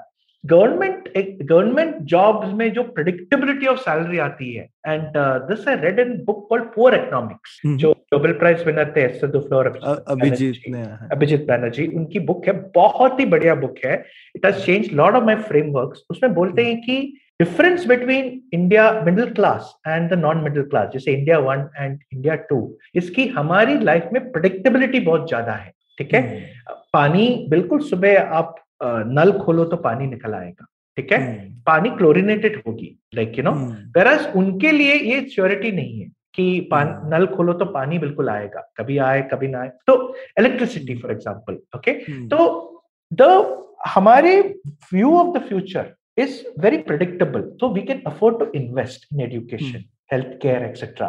उनकी लाइफ में उनको पता नहीं कि पहले आप सोचते होंगे कि जो गरीब हैं, sometimes they do overspending, like कोई महंगा मोबाइल फोन ले लिया, महंगे जूते ले लिए, लोग बोलते हैं कि यार सेव करो, ये करो, क्योंकि उनकी लाइफ में predictability नहीं है. Predictability and having expectation about the future is a very powerful mental framework. तो ये अगेन एक करीबन एक टाइप ऑफ टैक्स है, जो फ्यूचर टैक्स और lack of predictability about the future along with English. So credit cards actually punish you for not having predictable income. Income can be low but it has to be predictable. ठीक है, और because of this predictability factor, and in fact आप यकीन नहीं करेंगे, white callers class जो है India में जस्ट 50 मिलियन, जस्ट 5 करोड़ लोग हैं जो इंडिया में व्हाइट कॉलर, और ये व्हाइट कॉलर में भी 2/3 जो है उनकी कंफर्म्ड है, 1/3 ऑफ दिस व्हाइट कॉलर है कॉन्ट्रैक्चुअल व्हाइट कॉलर है, जैसे मतलब उनको कभी भी निकाला जा सकता है. तो एक्चुअली देखा जाए तो ऑलमोस्ट 35 मिलियन लोग, 3.5 करोड़ लोग इनफैक्ट क्रेडिट कार्ड से मिलती भी है, जिसकी ऑर्गेनाइज्ड वर्कफोर्स और प्रेडिक्टेबल सैलरी है. तो because of this credit card grow नहीं हुआ है, हालांकि ग्रोथ तो होता है but growth at the pace of the this elite white collar labour. BNPL जो है बोल रहा है कि वो सब नहीं है, आप मतलब बीएनपीएल स्टार्टअप्स हैं, वो रिस्क लेते हैं. जैसे हमारे एक पोर्टफोलियो है स्लाइस, जो यूनिकॉर्न बना. स्लाइस आज इंडिया का सबसे हाईएस्ट क्रेडिट कार्ड इश्यूअर हो गया है, हालांकि उनकी क्रेडिट कार्ड जो है दिखती है क्रेडिट कार्ड जैसी, सारे मतलब क्रेडिट कार्ड जैसी आप स्वाइप कर सकते हो वगैरह, बट बैकएंड जो है वो बीएनपीएल है. Slice apparently is issuing more credit cards than the normal credit card guys, जो SBI वगैरह, क्योंकि वो 3 सैलरी स्लिप नहीं मांगते. करेक्ट. 3 सैलरी स्लिप मांगी तो आधे से लोग बोलेंगे यार पिछली थी, उससे पहले नहीं थी किसी वजह से, तो गए, क्रेडिट कार्ड नहीं मिलेगा. करेक्ट. एब्सोल्युटली. तो इनफैक्ट ऑर्गेनाइज्ड या प्रेडिक्टेबिलिटी या जो बोलते हैं उसके बेबी ए बेटर वर्ड चाहिए हमें, इसकी जो टैक्स है मैंने हर जगह देखी है. जैसे एक दिन में फॉर सम रीजन में एक फुरलेंको एक स्टार्टअप है, I don't know if it's, तो उनकी एक प्रोडक्ट मैं रेंट करना चाहता था. ठीक है, और उसके लिए उन्होंने 3 सैलरी स्लिप वगैरह, इतनी फ्रिक्शन थी कि मैंने छोड़ के छोड़ो जी, लाइक यू नो, वैसे I do have salary slips but to organise it, वो इकट्ठा करने के लिए, अब होम लोन के लिए, कार लोन के लिए किया जा सकता है, बट एक रेंटल आइटम के लिए जो 10-15 हजार के लिए, उसके लिए मैं क्या करूं. तो यू एब्सोल्युटली राइट, फ्रिक्शन इतनी है कि इंडिया में I think secret is 1 click checkout, जो भी करो वो मतलब चलेगा. सीओडी हो या बीएनपीएल हो. सॉरी प्रणय, आप कुछ बोलना चाहते हैं? नहीं, इसमें मैं आपके जो पिछला कॉन्सेप्ट था एग्जिट वाला, उससे मैं थोड़ा जोड़ना चाहता था इसको. एग्जिट हम लोग एक संकल्पना एग्जिट किया कि भारत से बाहर जाना है, लेकिन एक एग्जिट की संकल्पना ये भी है कि हम अपने खुद के प्राइवेट सॉल्यूशंस ढूंढ लेंगे. जैसे कि आपने कहा जो प्रेडिक्टेबिलिटी है इंडिया वन की भी, वो एग्जिट के थ्रू आ रही है. ऐसा नहीं है कि एक्चुअली मेरे घर में पानी आता है सरकार की तरफ से, लेकिन हम लोगों के पास अगर इनकम ज्यादा है तो हम लोगों ने वाटर टैंकर लगवा लिए हैं, तो वो भी एक तरह का एग्जिट ही है. तो एग्जिट के थ्रू हम लोग प्रेडिक्टेबल बना रहे हैं, पर अगर शायद सरकार ये बेसिक चीजें प्रोवाइड कर पाएंगी तो लोगों के पास ज्यादा इनकम्स होगी और चीजें करने के लिए, तो वो भी एक बात. No, this is a great point. ये जो बहुत ही मतलब डीप पॉइंट है, इसको मैं एक टर्म यूज करता हूँ, नेगेटिव तरह से मत सोचिए, but this a type of a secession from the state जो हुआ है एलिट्स को. जैसे for example I must say, I M ashamed to से कि मैंने पिछले 2-3 इलेक्शन में वोट नहीं किया है, ठीक है। और मुझे इसकी कोई मतलब आप बैठ के एक्सप्लेन करेंगे तो मैं बोलूंगा कि यस यस मुझे करना चाहिए था, पर आई एम रियली सॉरी, क्योंकि मैं बोलता हूँ कि ऐसे मेरे क्या प्रॉब्लम है कि सरकार नहीं सुन सकती। I find ways to make it clear, right. मुझे मतलब वोटिंग की जरूरत नहीं है मुझे सरकार को मेरी आवाज सुनाने की। तो एलिट्स जो है इंडिया में, they are rapidly seceding from the state, not in a negative way, जो ऐसा नहीं बोल रहा हूँ कि जैसे like don't miss it and me what, लेकिन उदासीनता जिसको बोलते हैं कि भाई क्या फर्क पड़ता है, इलेक्शन की छुट्टी हुई है तो गोवा चलते हैं, करेक्ट। एक एग्जाम्पल देता हूँ मैं, एक इंटरेस्टिंग एग्जाम्पल है, इंडिया में हिस्टोरिकली कैंटोनमेंट टाउन्स रही है, ठीक है। और एक सिविल लाइंस बोल के एक टर्म है, एक यूनिक है इंडिया के लिए। सिविल लाइंस वो एरिया है जो ब्रिटिश ने कहा कि एलिट इंडियंस रहेंगे इधर, ठीक है। कैंटोनमेंट आर्मी के लिए था, सिविल लाइंस उसकी काउंटर पार्ट थी, ओके। और एक एरिया था जो फॉरेनर्स वगैरह रहते थे, बाकी ओल्ड टाउन था। जैसे अमृतसर में जाएंगे, अंबाला में जाएंगे, ये सब मिलेगा आपको, जयपुर में जाएंगे, सिविल लाइंस जो है। तो टुडे सिविल लाइंस है गेटेड कम्युनिटीज, बड़े बड़े गेटेड कम्युनिटीज, पुणे में मगरपट्टा, बॉम्बे में हीरानंदानी, गुड़गांव में तो मतलब क्या ही बोलूं मैं, यूनिटेक है, डीएलएफ है, नोएडा में एटीएस है वगैरह। तो ये एक मॉडर्न टाइप की ये जो डीलिंकिंग या एग्जिट है, वेर की भाई मुझे रेगुलर टाउन में इंटरेक्ट नहीं करना है, मैं एक मॉडल लाइक एक काइंड ऑफ लाइक एनक्लेव, जो एलिट एनक्लेव में रहूंगा, एंड मेरी जो हर रिक्वायरमेंट है उनकी एनक्लेव के मैनेजर्स के थ्रू मीडिएट हो जाएगी। जैसे मैं बोलता हूँ कि हम लोग सिटीजन्स नहीं है, हम लोग एपिजेंट्स हो गए हैं आज इंडिया में, like you know. So today 96 में जब मेरे पेरेंट्स दिल्ली आए, कैनरा बैंक ने उन्हें बोला कि भाई आप जाओ, उनको पंजाबी बाग, और साउथ इंडियंस थे, उनको हिंदी भी बोलना नहीं आता था, तो मैं आया था कि थोड़ा हेल्प करने के लिए। तो अर्बन कंपनी नहीं था, तब कुछ नहीं था, तो मतलब हर चीज उनको एक्सप्लेन करना पड़ता था कि ऐसे, मतलब घबरा जाते थे। जब मैं दिल्ली आया बॉम्बे से, सारे एप्स थे, मैंने एक बटन दबा दिया, लाइक ठप, ये हो गया, एक दूसरा बटन हो गया। तो टुडे आई वुड से हम लोग एक एग्जिट ऐप के through, like these are all metaphors, अब उसको मतलब ओवरडू भी नहीं करना चाहिए, बट प्रणय मतलब it's a very very good point. इसी के ऊपर एक 2-3 पॉडकास्ट चला सकते हैं, like secession from the state, like exit, whatever you call it. बिल्कुल। और आजकल तो बेसिकली हम ये सिविल लाइंस के अंदर बैठे रहे हैं, और जैसा है बाकी के इंडिया से ऐप के थ्रू इंटरेक्ट कर लीजिए, आपको बाहर जाने की जरूरत नहीं है। तो जो बाहर वाले लोग हैं वो एक तरह से आपके यहाँ वीजा लेकर आते हैं माइग्रेट के थ्रू, ठीक है, ब्रिलियंट, ठीक है। तो आपने देश के अंदर में ही एक और देश बना लिया है और वीजा लगता है अंदर आने को, बिल्कुल। And modern in fact our parents, like जो भी who was privileged, we had servants, like for example in the house who live with us etc. आज आप ऐप के थ्रू वो सर्विस लेते हो, और उसके बाद आपको इंटरेक्ट भी नहीं करना है उनसे। आइडियल इज कि एक कोई आए, लाइक उबर ड्राइवर अर्बन को, एंड देन गोज अवे, कि आपको मतलब उनकी लाइफ के बारे में बात भी नहीं करनी है, फोन पे सब हो जाएगा। बिल्कुल बिल्कुल। एक बिल्कुल कि एक बेसिकली संवाद भी कम हो रहा है इंडिया 1 और 2 के बीच में, इस वजह से ट्रांजैक्शन बढ़ रहे हैं और संवाद कम हो रहा है, करेक्ट, एब्सोल्युटली। लेन देन तो बढ़ गया है लेकिन बातचीत नहीं है, बातचीत नहीं है, absolutely right. Transactions not interaction, सही बात। तो इससे जुड़ा हुआ एक और ऐसे छलांग लगाने वाली चीज है, ये डीमैट अकाउंट और क्रिप्टो को लेकर, है ना। हम लोगों ने डीमैट अकाउंट से छलांग लगा के सीधे हम क्रिप्टो पे पहुंच गए, और इतने ज्यादा लोग इन्वेस्ट कर रहे हैं, तो इतने ज्यादा भारतीय क्यों इतनी रिस्क ले रहे हैं, इसका कैसे समझे हम इसे? हाँ, तो देखिए डेटा बहुत ही मुश्किल था क्रिप्टो पे मिलना। हमने बहुत ट्राई किया कि कितने क्रिप्टो अकाउंट होल्डर्स है, अलग अलग बहुत डेटा मिलता है, कुछ कुछ हमने डाला है उसमें रिपोर्ट में, आपके मतलब लिसनर्स चेकआउट कर सकते हैं। बट बात ये कि the main reason is crypto जो है 2018 करीबन कुछ एक क्रैश हुआ था, तब से पिछले 2 साल से ऊपर ही ऊपर जा रहा है, okay?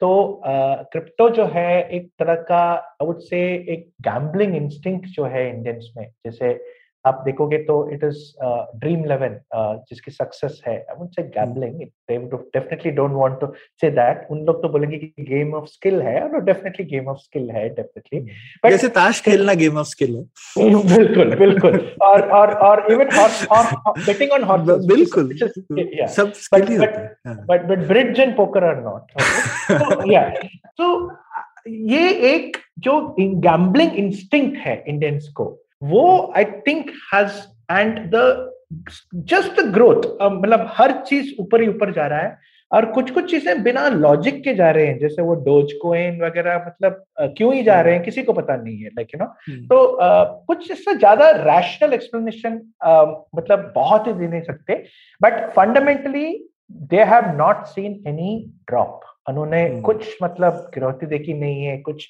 डाउनटर्न देखा नहीं है, ऊपर ही ऊपर जा रहा है, and again much less friction in becoming a crypto trader or buyer, ठीक है, versus डीमैट, आपके जो पैन कार्ड है, केवाईसी है, यहाँ पे जो क्रिप्टो कंपनीज है, जो न्यू एज, जो coin DCX, coin Kuber etcetera, इतना स्मूथ है, आप मोबाइल फोन से दो फोटो ले लो, आपका मतलब ये it's so, and Aadhaar for example has made onboarding very easy, जो आधार KYC है जो, राइट राइट, तो उससे उन्होंने इतना फ्रिक्शनलेस किया है, whereas आपको डीमैट अकाउंट खोलने के लिए आपको पैन कार्ड तो देना पड़ेगा, ये देना पड़ेगा, बैंक अकाउंट की कुछ देना पड़ेगा, पैन कार्ड तो यहाँ पे भी लगता है, ऐसा नहीं कि नहीं लगता है, but it has become friction, it has become relatively less friction, और ये जो गेमिफिकेशन जो मैकेनिक्स है, जो फ्रिक्शन कम करने की, they have spent a lot of time, ये crypto, it have made it very smooth, and those are reasons, okay,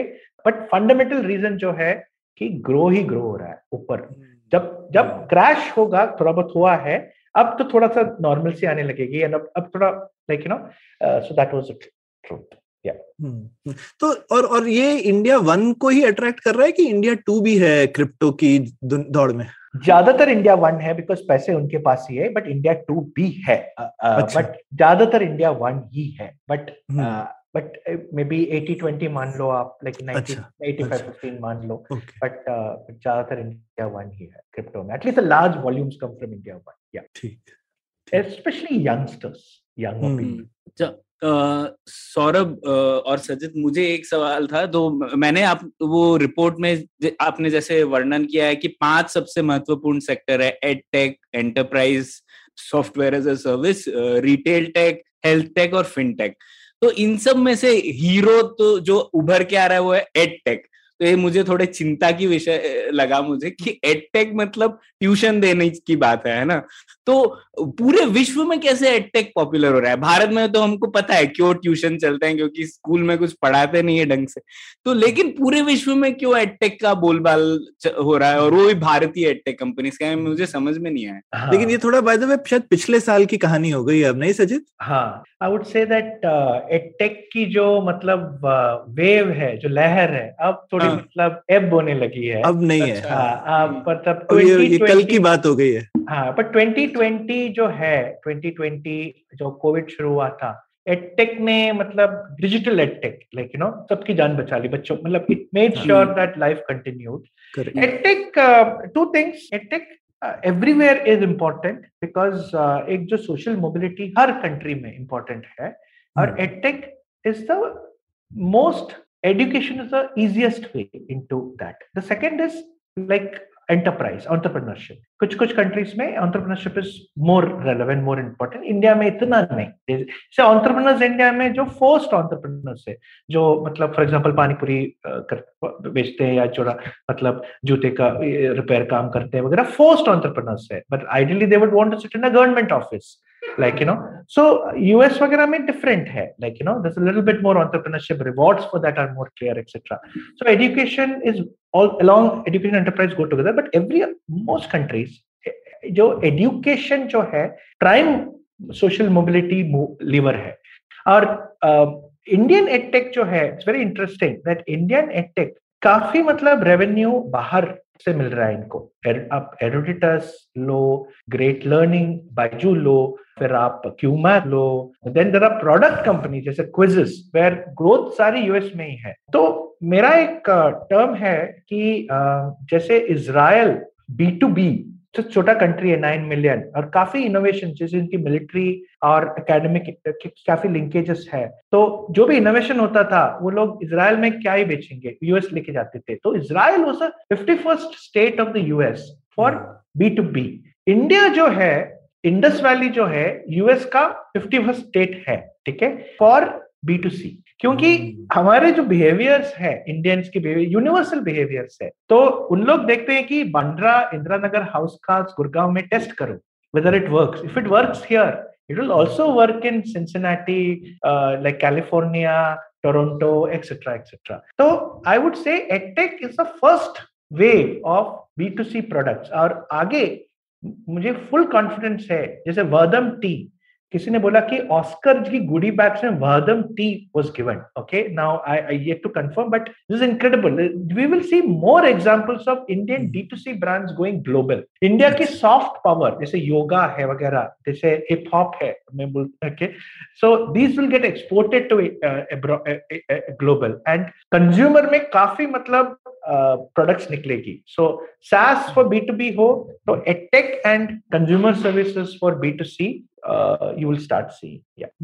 ये काफी आपने इंटरेस्टिंग चीज बोली सजित, क्योंकि जैसे हम लोग काफी इस तरह से वरीड रहते हैं, आपने बोला, क्योंकि हमारे शायद आदतें मिलती जुलती हैं कल्चरली, एटलीस्ट इंडिया वन और यूएस में काफी समानताएं हैं जी, तो लोग वो परेशान रहते हैं कि भाई फेसबुक ने आके इंडिया में कैप्चर मार लिया, गूगल ने आके मार लिया, पर अब उल्टा भी तो हो रहा है। तो और हम अक्सर ये बात करते हैं कि अगर हम जो ये ओपननेस है ये दोनों तरफ की होती है, हम रोकेंगे तो हमारी कंपनियां भी कल को बाहर नहीं जा पाएंगी, तो जो उनकी कंपनियां अंदर आ रही हैं तो आने दो, आज हमारी भी जाएंगी बाहर, है ना। और अगर हम बीच में दीवारें खड़ी करने की बात कर रहे हैं तो कल को हमारी कंपनियों को भी ग्लोबल, और हमारी बहुत कंपनियां ग्लोबल जा रही हैं, तो हमारे लिए बहुत खतरनाक हो सकता है। तो ये डिजिटल इंडिया में आत्मनिर्भर एक बहुत खतरनाक शब्द है, इसलिए हाँ, हम लोगों ने बोला था पिछले एपिसोड में आत्मशक्ति जरूरी है, आत्मनिर्भरता नहीं। तो नो, सो या डेफिनेटली इंडियंस एक कंस्टिट्यूएंसी है इंडिया में जो चाइना को देखते हैं और बोलते हैं कि देखो चाइना ने जैसे ग्रेट फायरवॉल ऑफ चाइना खड़ा कर दिया, गूगल को आने नहीं दिया, फेसबुक को तो बिल्कुल मतलब गूगल को आके क्रिपल किया, फेसबुक को आने नहीं दिया, लेकिन और सिर्फ एक एप्पल कुछ कर पाया है, वो भी मैन्युफैक्चरिंग है इसलिए depend whatever. But I would say and yes the successes भी है चाइना में, जैसे टिकटॉक है, इज एन इनक्रेडिबल प्रोडक्ट, मान लेता हूं कि it has work for China, but आगे चाइना के लिए बहुत मुश्किल हो रहा है, like you know too many Chinese companies are not able to kind of hardware पे स्पेशली वे पेनिट्रेट नहीं कर पा रहा है। तो I would agree with you कि आत्मशक्ति वर्सेस आत्मनिर्भरता, broadly agree with you. India has a middle path, we don't have to bend over backwards, कोई जरूरत नहीं है झुकने की, but at the same time we have to be open to new products, new innovations and not feel worried that ये product आके कुछ करेंगे हमारे लिए, मतलब क्या ही डर रहे, like who is going to kind of do this, और हम भी जाएंगे भाई तुम्हारे इलाके में, ऐसा correct we will start seeing the next wave। Baidu makes about $400 million they say, I don't know what the truth is, like you know but we'll start seeing more companies there। हाँ, अरे मतलब बायजू ने वो US में epic खरीद लिया, मतलब तो इतनी बड़ी बड़ी, ऐसा नहीं है कि किसी, शायद दुनिया की सबसे बड़ी एडटेक कंपनी बन जाए अगर चल जाए तो। हिंदुस्तान में उनको काफी गाली पड़ती है लेकिन लेकिन उसके अलावा काफी उन्होंने बड़े बड़े झंडे भी गाड़े। बिल्कुल या हाँ। अब चीन की बात उठी है तो मुझे एक और सवाल था। sure. जैसे चीन में एक मैंने बहुत दिलचस्प आर्टिकल पढ़ा हाल ही में कि क्योंकि वहां पे ज्यादातर इंटरनेट, मोबाइल इंटरनेट ही था, जैसा कि भारत में भी कई बार है, तो उसकी वजह से बहुत इंटरेस्टिंग परिणाम हुए, जैसे कि वहां पे लोग सर्च नहीं यूज करते ज्यादा, बिल्कुल भी सर्च नहीं यूज करते, क्योंकि और ज्यादातर कंटेंट जो है वो सुपर एप्स में लॉक्ड रहता है। तो अगर आपके पास सौरभ जैसे किसी सुपर ऐप का अकाउंट नहीं है तो आप वो आर्टिकल पढ़ ही नहीं सकते, और लोग ज्यादातर मतलब सर्च नहीं यूज करते, ईमेल तो यूज ही नहीं करते ज्यादातर। इस वजह से ये भी होता है, ईमेल में कोल्ड मैसेजिंग हो सकता है ना, हम लोग हमेशा किसी को, जैसे सजित को मैं तो नहीं जानता था लेकिन हम लोग बात कर पा रहे हैं अभी, तो ईमेल से वो कनेक्शन हो पाता है। लेकिन चीन में ऐसा नहीं होता, आपको पहले कनेक्शन होना चाहिए किसी सुपर ऐप पे, फिर आप उससे बात कर सकते हो। दोनों वेबो पे है तभी कुछ होगा। हाँ, तो और वो एक्सेप्ट करना चाहिए ना आपका फ्रेंड रिक्वेस्ट या जो भी होगा। तो इस तरीके के कुछ चीजें हमारे यहाँ पे भी देखने मिल रही है क्या सजित? क्योंकि मोबाइल इंटरनेट, मेरे पेरेंट्स जैसे इंटरनेट कंज्यूम करते हैं और जैसे मैं करता हूँ वो बहुत ही अलग है, तो इसकी वजह से कुछ इंटरेस्टिंग डायनामिक्स, अलग प्रोडक्ट्स वगैरह आने हैं क्या? या सो आपने मतलब एक इंटरेस्टिंग चीज बोली प्रणय कि जैसे चाइना में सर्च लिमिटेड है, लाइक यू नो सर्च की जो पावर है काफी लिमिटेड है। और एक्चुअली आप देखोगे एक रेशियो आप ले सकते हो गूगल और फेसबुक की एड रेवेन्यू के हिसाब से। यूएस में गूगल फेसबुक से अभी भी थोड़ा हायर है, ठीक है ना। इसकी reason has to do with जैसे of course path dependence and there are a few factors कि पहले से Google was earlier and so on so forth, but Google is able to index more of the internet in the US, whereas China में जो search engine equivalent है Baidu, वो not doing very well as okay, profitable तो शायद होगा ही, but it is not the power it Google is equivalent, क्योंकि index जब तक एक internet क्योंकि नीचे माल ही नहीं है। हाँ, correct, you have to index it, index the landmass, because आप वैसे कैसे सर्च करोगे if I don't search this particular thing। तो जो walled gardens जो है चाइना में, जैसे आपने बोला वेबो है, ये QQ है, whatever WeChat है, उन्होंने ब्लॉक कर दिया है। इंडिया में it's very interesting, Google is only $2 billion or something after so many years, like you know at everything put together, Google, YouTube etc. India में भी करीबन ऐसे कुछ हुआ है। तो इंडिया में I would say that the Zomato, Swiggy, Urbanco, they are also search. Okay, they are vertical search. India में vertical search जो है transactions के साथ जुड़ के full stack हो गया है। तो India में because the market sizes are not very large, because the margins are not very large, India में आप एक thin slice करके आप उसी पे survive नहीं कर पाओगे। Whereas US आपको बहुत classified business मिलेंगी, ठीक है, जैसे OLX वगैरह इंडिया में अब फुल स्टैक हो रहा है, बिकॉज दे आर सेइंग कि जैसे मतलब मार्जिन मैं खरीद का कट लूंगा तभी चलेगा, सिर्फ दिखाने से मैं नहीं बना सकता। करेक्ट करेक्ट, इतना let me take more, because selling में जो जीएमवी क्योंकि हाँ क्योंकि उतना वॉल्यूम ही नहीं है, तो एक गाड़ी बेच के मैं उसका 1% भी ले लिया तो बहुत अच्छा है, एड दिखा दिखा के काम ही नहीं चलने वाला। करेक्ट करेक्ट, तो इंडिया में एब्सोल्युटली जो चाइना में आपने जो देखा, चीन में जो देखा, वो सिमिलर एक तरीके से हो रहा है कि गूगल वगैरह इतना एडवर्टाइजिंग इंडिया में इतना बड़ा बिजनेस नहीं है, जैसे इतना लाइक 2.6 ट्रिलियन की इकोनॉमी है हमारी, ठीक है 2.5-2.6 ट्रिलियन, बट एडवर्टाइजिंग जो है 10 बिलियन ही है, मतलब 0.4%।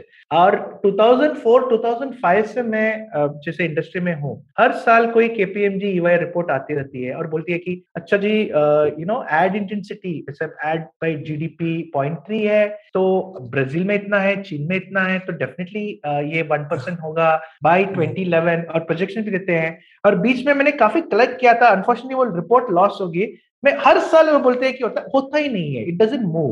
तो कुछ चीजें जो है इंडिया में मूव ही नहीं होती, कुछ चीजें जो है छलांग मारती है, लाइक यू नो, और वो क्यों क्या है वो एक मतलब it is incredible, you know it's not like I have all the answers, मैं भी तो पर ये कैरेक्टर है कंट्री का, समझने में ये एक इम्पोर्टेंट कैरेक्टर बन गया है। करेक्ट करेक्ट करेक्ट, इंडिया पैसा कमाना है यहाँ पे, तो यहाँ पे एड से मत कमाओ, यहाँ पे आप कट लो। करेक्ट करेक्ट, कट लो विदाउट कट लो, या एग्जैक्टली, कट लो, ठीक है, बढ़िया है, बढ़िया। ठीक है, अगले सवाल पर आते हैं। तो अभी एक तो आपके रिपोर्ट में बहुत अच्छा भी था कि एक जबरदस्त एक्सप्लोजन हुआ है स्टार्टअप्स का जी इंडिया में, जबकि हिंदुस्तान की इकोनॉमी तो श्रिंक हुई है, हाँ, लेकिन शायद जो पावर हाउस इकोनॉमी है वो जबरदस्त बढ़ रही है, तो शायद एक वो रीजन है। दूसरा शायद ये है कि मैं जानना चाहता था, मैं सोच रहा था कि ये कैसे है कि क्योंकि शायद हिंदुस्तान में हम जो है पूरी दुनिया को एज ए मार्केट देखते हैं, तो अब और लोगों को समझ में आ रहा है कि कैसे देखना है, एक वो रीजन हो सकता है, या फिर लोगों को समझ में आ रहा है कि इंडिया 2 के पीछे कैसे जाऊं, तो क्या मार्केट एक्सपैंड हो रहा है, में कहानी नहीं है, लेकिन ये क्यों बढ़ रहा है में शायद असली कहानी छुपी है। तो आपको क्या लगता है कहानी कहाँ छुपी है? तो मैं जोक करता हूँ कि ये जो the most important person in my life जो है यूएस का फेड गवर्नर है, ठीक है। अच्छा। तो और मैं बोलता हूँ कि हर वीसी सुबह उठ के हर फाउंडर, यूनिकॉर्न फाउंडर, उनकी आरती लगानी चाहिए, ठीक है। तो सो रीजन इज कि दो बड़े रीजंस है, कारण है जिससे कि हमारी जो इतनी ब्यूएंसी दिखती है आपको स्टार्टअप फंडिंग में। और पहला कारण है कि यूएस का very liberal quantitative easing policy जो है, उन्होंने फेड का जो 1 ट्रिलियन, जो 3 ट्रिलियन 4 ट्रिलियन से 7 trillion, I forget the data, माफी मांगता हूँ कि मतलब, बट वो 7 ट्रिलियन याद है, मतलब 3 महीने में उनका जो फेड का जो कैश प्रिंटिंग था कुछ 4 से 7 ट्रिलियन बढ़ गया, because they were worried Covid के टाइम पे, क्योंकि अप्रैल से जून को they worried that economy crash होगा, इतना डर है उनको कि वो क्वांटिटेटिव ईजिंग करते हैं ऐसे। In fact it is reach the stage where people say कि अगर एलियन इन्वेशन हो तो हमें पता है कि फेड क्या करेगा, वो करेंसी प्रिंट और पैसे छापेगा, पैसे छापेगा। तो वो जो है पैसा जब आप छापते हो वो पैसा कहीं ना कहीं जाना ही है।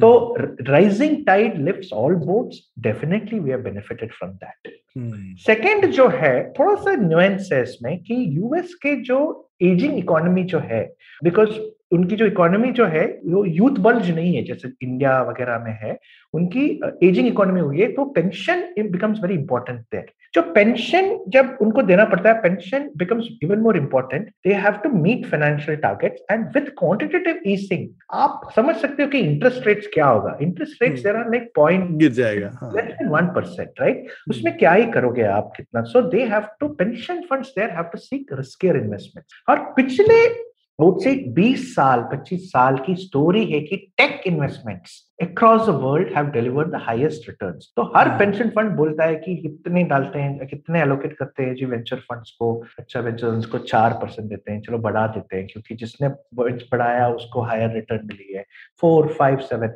और ये pension fund जो है बड़े बड़े साइज के हैं, 300 बिलियन, 400 बिलियन, उनकी 2%। और वेंचर इंडस्ट्री इतनी बड़ी नहीं है, आप समझ सकते हैं कि इंडिया का पूरा वेंचर इंडस्ट्री $24 बिलियन था करीब लास्ट ईयर। तो ग्लोबली आप समझ सकते हैं कि लाइक 4-5 पेंशन फंड ने भी और एलोकेशन मार दिया तो डबल हो जाएगा। तो that is another reason. So these are supply side factors, definitely demand side factors are there, good founders are emerging, but it is a chicken and egg problem, right, is supply leading to more founders coming in, but I would say that there are very good structural factors also in India driving this emergence of like. एक चीज जो है बहुत ही important कहूंगा कि इन last 2-3 years जो क्वालिटी ऑफ टैलेंट जो इंडस्ट्री में आई है because as founders, because there are many second time founders। Saurabh आप भी second time founder right है, आपने एक पहला startup किया जैसे like similarly like you, बहुत लोग हैं जो Flipkart में काम करते थे, पेटीएम में काम करते थे, जो क्विट करके जो सीखे हैं कि कैसे स्केल करना है, काफी ग्रो करना है, वो लोग आके स्टार्टअप कर रहे हैं। तो क्वालिटी ऑफ फाउंडर्स भी बढ़ गया है and definitely it is becoming a no brainer to fund them. तो बहुत फैक्टर्स हैं, we have gone into some of these in the deck, like for example definitely emergence of जो growth drivers बोल के we have one section, and definitely the quality of founders is one very important factor that is there। और इसी में एक जुड़ा हुआ एक और सवाल था कि एक तो पैसा उधर से आ रहा है बहुत, वो तो है ही, और शायद ये जो इंडिया वन का 53% बढ़ रहा है या एग्जिट्स हो रहे हैं इंडिया में, अभी एक नया फिनोमिना है इंडिया में कि एंजल इन्वेस्टमेंट एकदम आसमान छू रहा है। लोग जो हैं पर्सनली पैसा लगा रहे हैं, मतलब आपके जैसे फंड जितना पैसा फंड लगाता था आजकल 10 लोग मिलके बोलते हैं हम सिंडिकेट बना लेंगे ग्रुप और लगा देते हैं पैसा। तो इससे एकदम जिसको बोलते हैं कि एक्सप्लोजन हो गया, ये लोग तो रजिस्टर भी नहीं होना है, सेबी कंप्लायंस नहीं चाहिए, कुछ नहीं चाहिए आप लोगों की तरह, राइट, तो एकदम आसान भी है। तो ये आप कैसे देखते हैं, हेल्दी साइन है, आप लोगों को कंपटीशन हो गया है या फिर आई मीन ये क्या है नया चीज? तो definitely angel investing has gone up, और दो तरीके का कैटेगरी, एक है serious angel investing by our standards, जिसमें मतलब कोई एक सिग्नल जुड़ी हो. For example like let's say startup founder like say Gaurav Munjal और दीपेंद्र गोयल इन्वेस्ट्स, तो एंजल इन्वेस्टिंग करता है, या जो भी है, इट डजंट मैटर, लाइक एक वीपी प्रोडक्ट ऑफ मीशो या लाइक यू नो फोन पे इन्वेस्ट, उसमें एक सिग्नल जुड़ी है कि ये बंदा या बंदी जो है like they know the business, like you know they know startups, it's some signal. So this investing has definitely gone up and it is welcome. And this angel investors syndicates जो है पोटेंशियल एक seed fund जो early super early stage में का थोड़ा बहुत compete करता है. थ्रेट है कि नहीं, I don't think so, but compete जरूर करता है. ठीक है, and yes sometimes they are able to raise very large amounts. बिल्कुल. दूसरा जो है कि जो एग्जीक्यूटिव्स है जो instead of investing in real estate, अब उनको लगता है कि angel investing is the new real estate, तो they have come in because की जो स्ट्रक्चर्स हैं जो एंजल लिस्ट से लेके लेट्स वेंचर से लेके वगैरह वगैरह, और ये Indian angel network, Mumbai angels, they made it easy to invest via syndicate, right? तो I would say this is also one big factor rise, but they don't compete. Okay, sure. And I would not say they're not welcome, they're of course welcome, but they don't really compete in that sense, but they don't harm, they're good. Okay, but yeah, but I would say that angel investing has definitely gone up, and in the last 3-4 years one big change in the Indian this thing is kafi founders jo even without having an exit today are angel investing. And it is becoming a clear trend. Many venture funds bol rahe hain ki theek hai, if that is the case then we will work with them, like you know, and but definitely it is a factor, like you know. So yeah, but you can't say it is good or bad, it is what it is. I think it's broadly good, broadly good, because it allows very early stage founders whom like for example Bloom, if it's a first time founder starting up, and we may not want to bet on them pre-revenue ke baad thoda bahut traction numbers samajh aa jata hai, but is case mein angel investors play a very valuable role. So I would say in the broad it's good. बहुत बढ़िया. और एक आपकी जिसको कहते हैं firms और VC बिरादरी के खिलाफ एक बड़ा क्रिटिसिज्म रहता है कि भाई आप लोग ये क्या है, क्या कहते हैं, B2C कंपनीज में इतनी क्या कहते हैं मिलियंस ऑफ डॉलर डाल देते हैं, और बहुत ही जो डीप प्रोडक्ट कंपनीज होती हैं उनमें नहीं डालते हैं. ब्लूम के अगेंस्ट में ऐसा मैं खुद ही नहीं बोल सकता हूँ, इन फुल डिस्क्लोजर ब्लूम ने मेरे स्टार्टअप में इन्वेस्ट किया है और हम हार्डवेयर करते हैं, तो हम शिकायत बिल्कुल कर नहीं सकते हैं. लेकिन जनरली बहुत कम फंड्स हैं इंडिया में जो कि हार्डवेयर टाइप चीजों में या डीप टेक्नोलॉजी में इन्वेस्ट करते हैं, और करते भी हैं तो थोड़ा पैसा करते हैं, लेकिन बाकी जगहों पे खूब बड़े बड़े पैसे इन्वेस्ट होते हैं. तो ये इसमें कुछ डीपर लेसन है, कुछ गहरी बात है, क्या है चक्कर? और इस सवाल को मैं जोड़ना चाहूंगा, जैसे मैं सेमीकंडक्टर इंडस्ट्री से आता हूँ और अब काम कर रहा हूँ उसके ऊपर पॉलिसी लेवल समझने की कोशिश कर रहा हूं, तो एक वो भी लोग बोलते हैं अभी इंडिया में जैसे सेमीकंडक्टर डिजाइन का पावर हाउस है, मतलब पूरे विश्व की सेमीकंडक्टर डिजाइन यहाँ होती है, लेकिन जो आईपी है, इंटेलेक्चुअल प्रॉपर्टी या फिर कंपनीज जो कि भारत में बनी है, वो कुछ 100 करोड़ से ज्यादा उनका टोटल सेल्स तो है ही नहीं, बहुत छोटा है. तो इस तरीके की इंडस्ट्रीज में भी वीसी फंडिंग वगैरह आएगी क्या? आपको लगता है it's just a matter of time कि हम लोग सूटेड नहीं है इसके लिए? नहीं, इसमें जिससे पहले सजित बोले, प्रणय, मैं एक चीज ऐड करूंगा. मतलब डिजाइन स्टार्टअप्स में पैसे जाते हैं, अल्फा इसी ले लो, डीप विजन ले लो, मैं ही 2-3 के नाम फटाफट, पर सब छोटे हैं, अभी कोई बहुत ब्लॉकबस्टर नहीं हुआ है, लेकिन ऐसा नहीं कह सकते कि इन्वेस्टमेंट नहीं है, है तो. सजित. तो सौरभ, मैं आपका क्वेश्चन पहले आंसर करूंगा. इसका गहरी बात जो है, I think there is a gap between invention / innovation and commercialisation. ठीक है, अच्छा. ये जो हार्डवेयर में main, and I have seen hardware startups, और जब फॉर एग्जांपल आपका आया था, बहुत ही बड़ा डिबेट हुआ था कि हार्डवेयर स्टार्टअप्स की आप देखो, मतलब चैलेंज ये कि हार्डवेयर स्टार्टअप में प्रोडक्ट को वर्किंग प्रोडक्ट जो MVP है और MVP तो फिर भी ठीक है, बट जो कमर्शियली एक्सेप्टेबल प्रोडक्ट थोड़ा सा मतलब first set of products are tested etcetera, उसमें ना सौरभ टाइम इतना अनप्रेडिक्टेबल है, ठीक है, and sometimes that can create a problem. तो ये आप ड्रग्स भी ले लो, molecules for example health care में, very innovative things in health care products, फिर हार्डवेयर प्रोडक्ट्स, ये जो दो कैटेगरी है उसमें the unpredictability between innovation and commercialisation, उसकी like the time gap, the unpredictability creates an issue. This is the main reason why in India we have not had a flourishing focus or flourishing B2B hardware sector. ठीक है? Yes, we of all Bloom थोड़ा बहुत उसमें करता है क्योंकि grey orange देखो, like Euler for example, these are two big hardware hits. Then we also have carbon capture.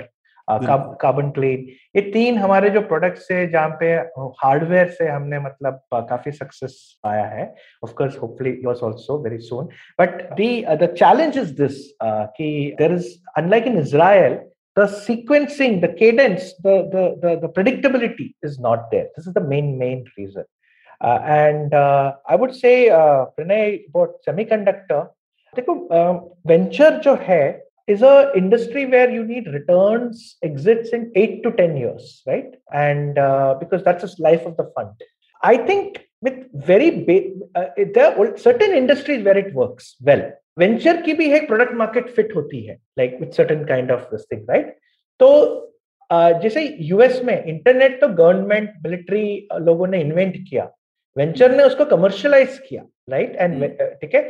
तो similarly, I would say semiconductor जो है उनकी like good example is EVs. EV क्यों सक्सेसफुल है? क्योंकि गवर्नमेंट सब्सिडाइज कर रहा है. बिना सब्सिडी के टोटल कॉस्ट ऑफ ओनरशिप इतने मैच नहीं होगी, इतनी कम नहीं होगी आईसी इंजन से, आईस से. तो I would say that unless there are dramatic interventions like government in EV या thing, it will not be easy. जैसे गुड एग्जाम्पल प्रणय, क्लीनटेक में जो इश्यूज है, for example that's Kleiner Perkins, they did lot of cleantech investments in the mid 2000s.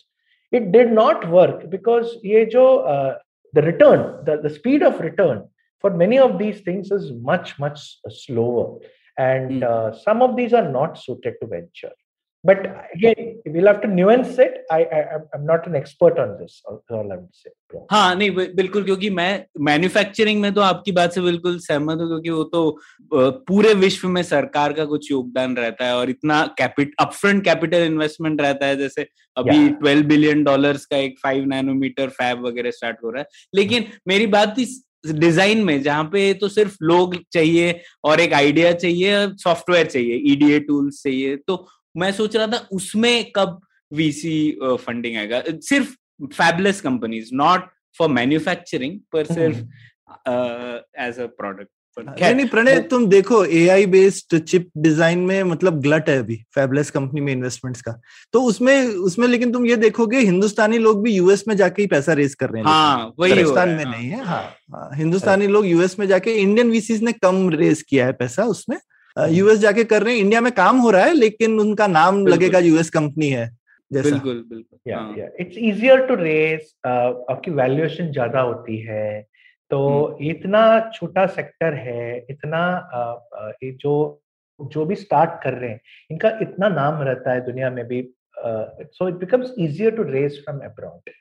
And talent also, देखो you need pure things also. Like why do industries come up? Just Silicon Valley का नाम क्यों रहता है? क्योंकि it's very easy to get lawyers, it's very easy to get like designers in that space, VCs, सारे इकट्ठे होते हैं. तो ये जो industry को support के लिए, वो design के लिए, एक isolation में तो नहीं हो सकते. So they need people, engineers भी चाहिए उनको. ये सारे easy, US में easier होते हैं शायद. It will change, but for now I think that's the story. I think yeah. ठीक है, तो आशा है कि वो बदलेगा कभी. तो आखिरी सवाल सजित, आखिर में हम लोग हमेशा ये जो भी चीजें और बदलाव लाना चाहते हैं हम एक सामंजस्य के रूप में देखते हैं सरकार, समाज और बाजार के बीच में, क्योंकि इन तीनों में से बदलाव आना चाहिए अगर हमें गाड़ी आगे बढ़ानी है तो आपसे ये पूछना चाहता था कि आपकी क्या विश लिस्ट होगी कि अगर हम ये जो टेक इकोसिस्टम है उसको और बढ़ावा मिलना चाहिए तो उसके लिए सरकार को क्या करना चाहिए, समाज को क्या करना चाहिए, बाजार को क्या करना चाहिए, आपको क्या लगता है? Okay, so it's a great question. Sarkar, I think it's a little easier because Sarkar say we always have wish list. Samaj, which is society, and I don't have very easy answers because it is complex. Bazaar, I don't think I have specifically anything to do with bazaar, but with Sarkar, I would say that startups, जो है, on the one hand, government has created incredible public digital infrastructure. They've supported Aadhar, UPI, अभी जो UHI, backend/ONDC. So, this is an incredible achievement, I would say, of the Indian state that they've been able to create shiny, sparkling public digital infrastructure. हमारे जो bridges है, हमारे जो airport, whatever, right? Roads है, may not be as shiny and new as China. But हमारी जो public digital infrastructure world class है, ठीक है, तो and that has helped UPI और that has helped the rise of internet and venture industry and startups, but there are also mixed signals, जैसे this desire of आत्मनिर्भरता versus आत्मशक्ति, like for example जैसे जितने पैसे लॉयर बनाते हैं ये फ्लिपकार्ट और अमेजोन को एडवाइस करने में, क्योंकि इतना कॉम्प्लेक्स स्ट्रक्चर रहता है कि and crypto, so I do feel that there has to be higher trust, there has to be a belief that this sector can create so many jobs, this sector can like drive growth. So I would say I'm torn. I do think we need less suspicious eyes from the government, and I don't think, on the flip side, I don't think the market, startups have educated the government. कितने gig jobs हमने किए हैं, कितना wealth किया है, कितना growth दिया है, इतने हमने मतलब ये नहीं किया है. We have not kind of articulated it so well. The number of jobs we have created, etc. Right? जैसे for example, IT sector has been able to do that very well, over time, because they've got a very good lobbying thing. It'll come. We've given some numbers, कितने jobs we have created, etc. Right? So it'll take time, but in the right direction. So I don't have too many things. But I would say that less suspicion from Sarkar, a willingness to allow market forces to play out instead of trying to steer it in a direction. From the market, I want lot वो जो economic calculus है, कितने gains क्या किए हैं आपने, वो directly more clearer advertising. These are things I would say. तो बेसिकली शक जरा कम करे सरकार आप लोगों पे तो अच्छा हो, या हम लोगों पे मैं कहूँ तो correct. वो शक एक टैक्स है actually. Correct. The doubt tax. So where government, for example, two sectors, EV is a great example, subsidy, how it has dramatically changed. Public digital infrastructure. But on the other side, crypto, देखो, drone देखो. जो India एक country है, drone की सबसे ज़्यादा usage कहाँ है? शादियों पे. क्यों? Because you are not allowed to use it in agriculture. हमारी एक कंपनी है, हार्डवेयर कंपनी टार्टन सेंस, उन्होंने पिवट किया इनटू रोबोट्स फॉर एग्रीकल्चर, क्योंकि इनिशियल ये था ड्रोन, और उन्होंने कहा कि ड्रोन में तो मतलब सालों साल तक चल रहे हैं कि एवरी ईयर कुछ आएगा, पर आता ही नहीं है. So may be it will change one day, I am not denying that, but तो there has to be clear coordinated policy, वो होता नहीं है. Where it works very well.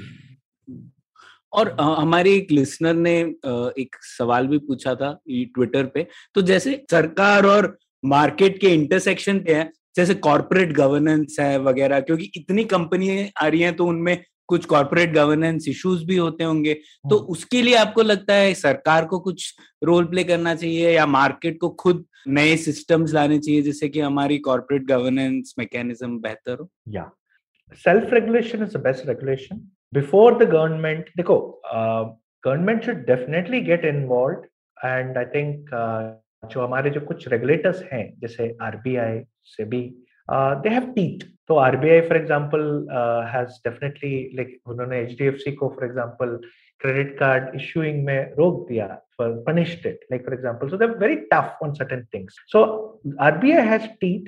Where RBI has been able to kind of fairly regulate, that's fine. I mean, I don't want to go beyond that. But more important than a regulator regulating is self-regulation. And in corporate governance, I do feel whatever we have seen, etc., we're seeing some negative stories come out. And we as an industry have to ensure that we are not kind of doing things which will get us into a situation where the industry gets regulated. So EdTech, we all had in coming together.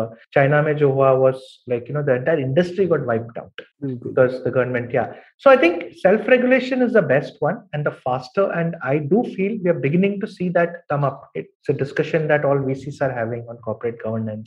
So I think definitely something I think we have to do. Again, these are no easy answers, Pranay. Like, you know, so isme kya incentives that the correlation action versus return is not as apparent. Right.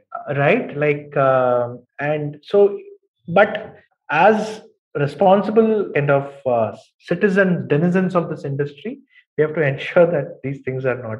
I am, of course, talking in a little motherhood statements here. Apologies for that, but I don't have any easy answers. It's also not an easy question to answer. Yeah. बिल्कुल बिल्कुल ठीक है. Even हम जो पिछला सवाल भी पूछते हैं वो हम इसलिए देखिए आपको भी मुश्किल है क्योंकि हम अक्सर जो है हमको सरकार और बाजार से आसान एक्सपेक्टेशन होती है और हम देखते हैं कि अक्सर हमारी सारी डिमांड्स सरकार पे रहती हैं और समाज हमारा एक मिसिंग पीस रहता है.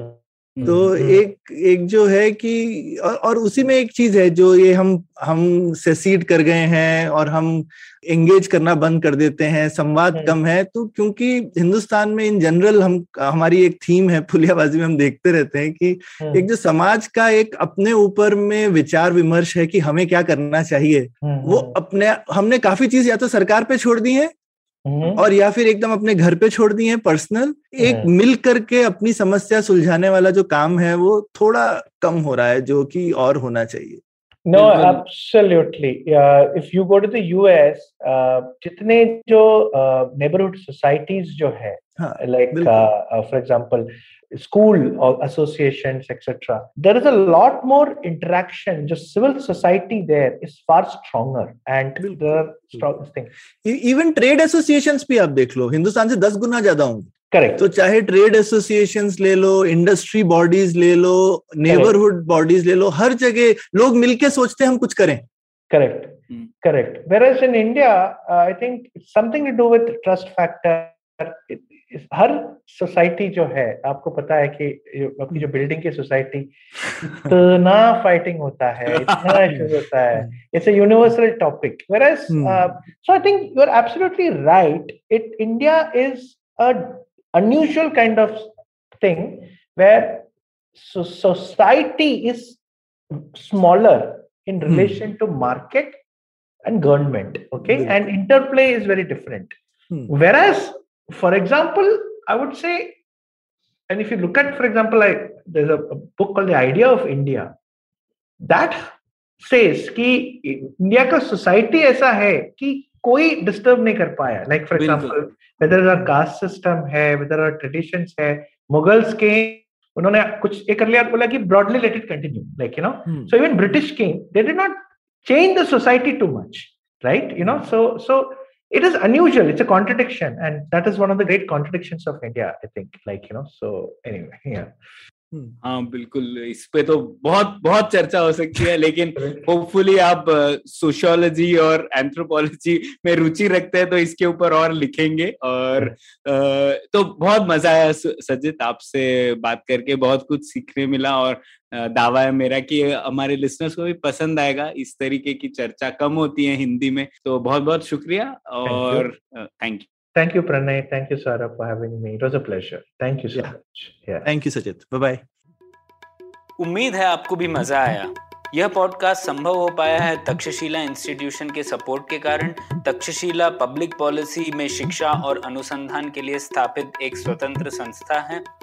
आप दुनिया के किसी भी कोने में हो, आपकी उम्र कुछ भी हो, अगर आप पब्लिक पॉलिसी, विदेश नीति या टेक्नोलॉजी गवर्नेंस में रुचि रखते हैं तो तक्षशिला की वेबसाइट takshashila.org.in पर उनके कोर्सेज को ज़रूर चेक कीजिए।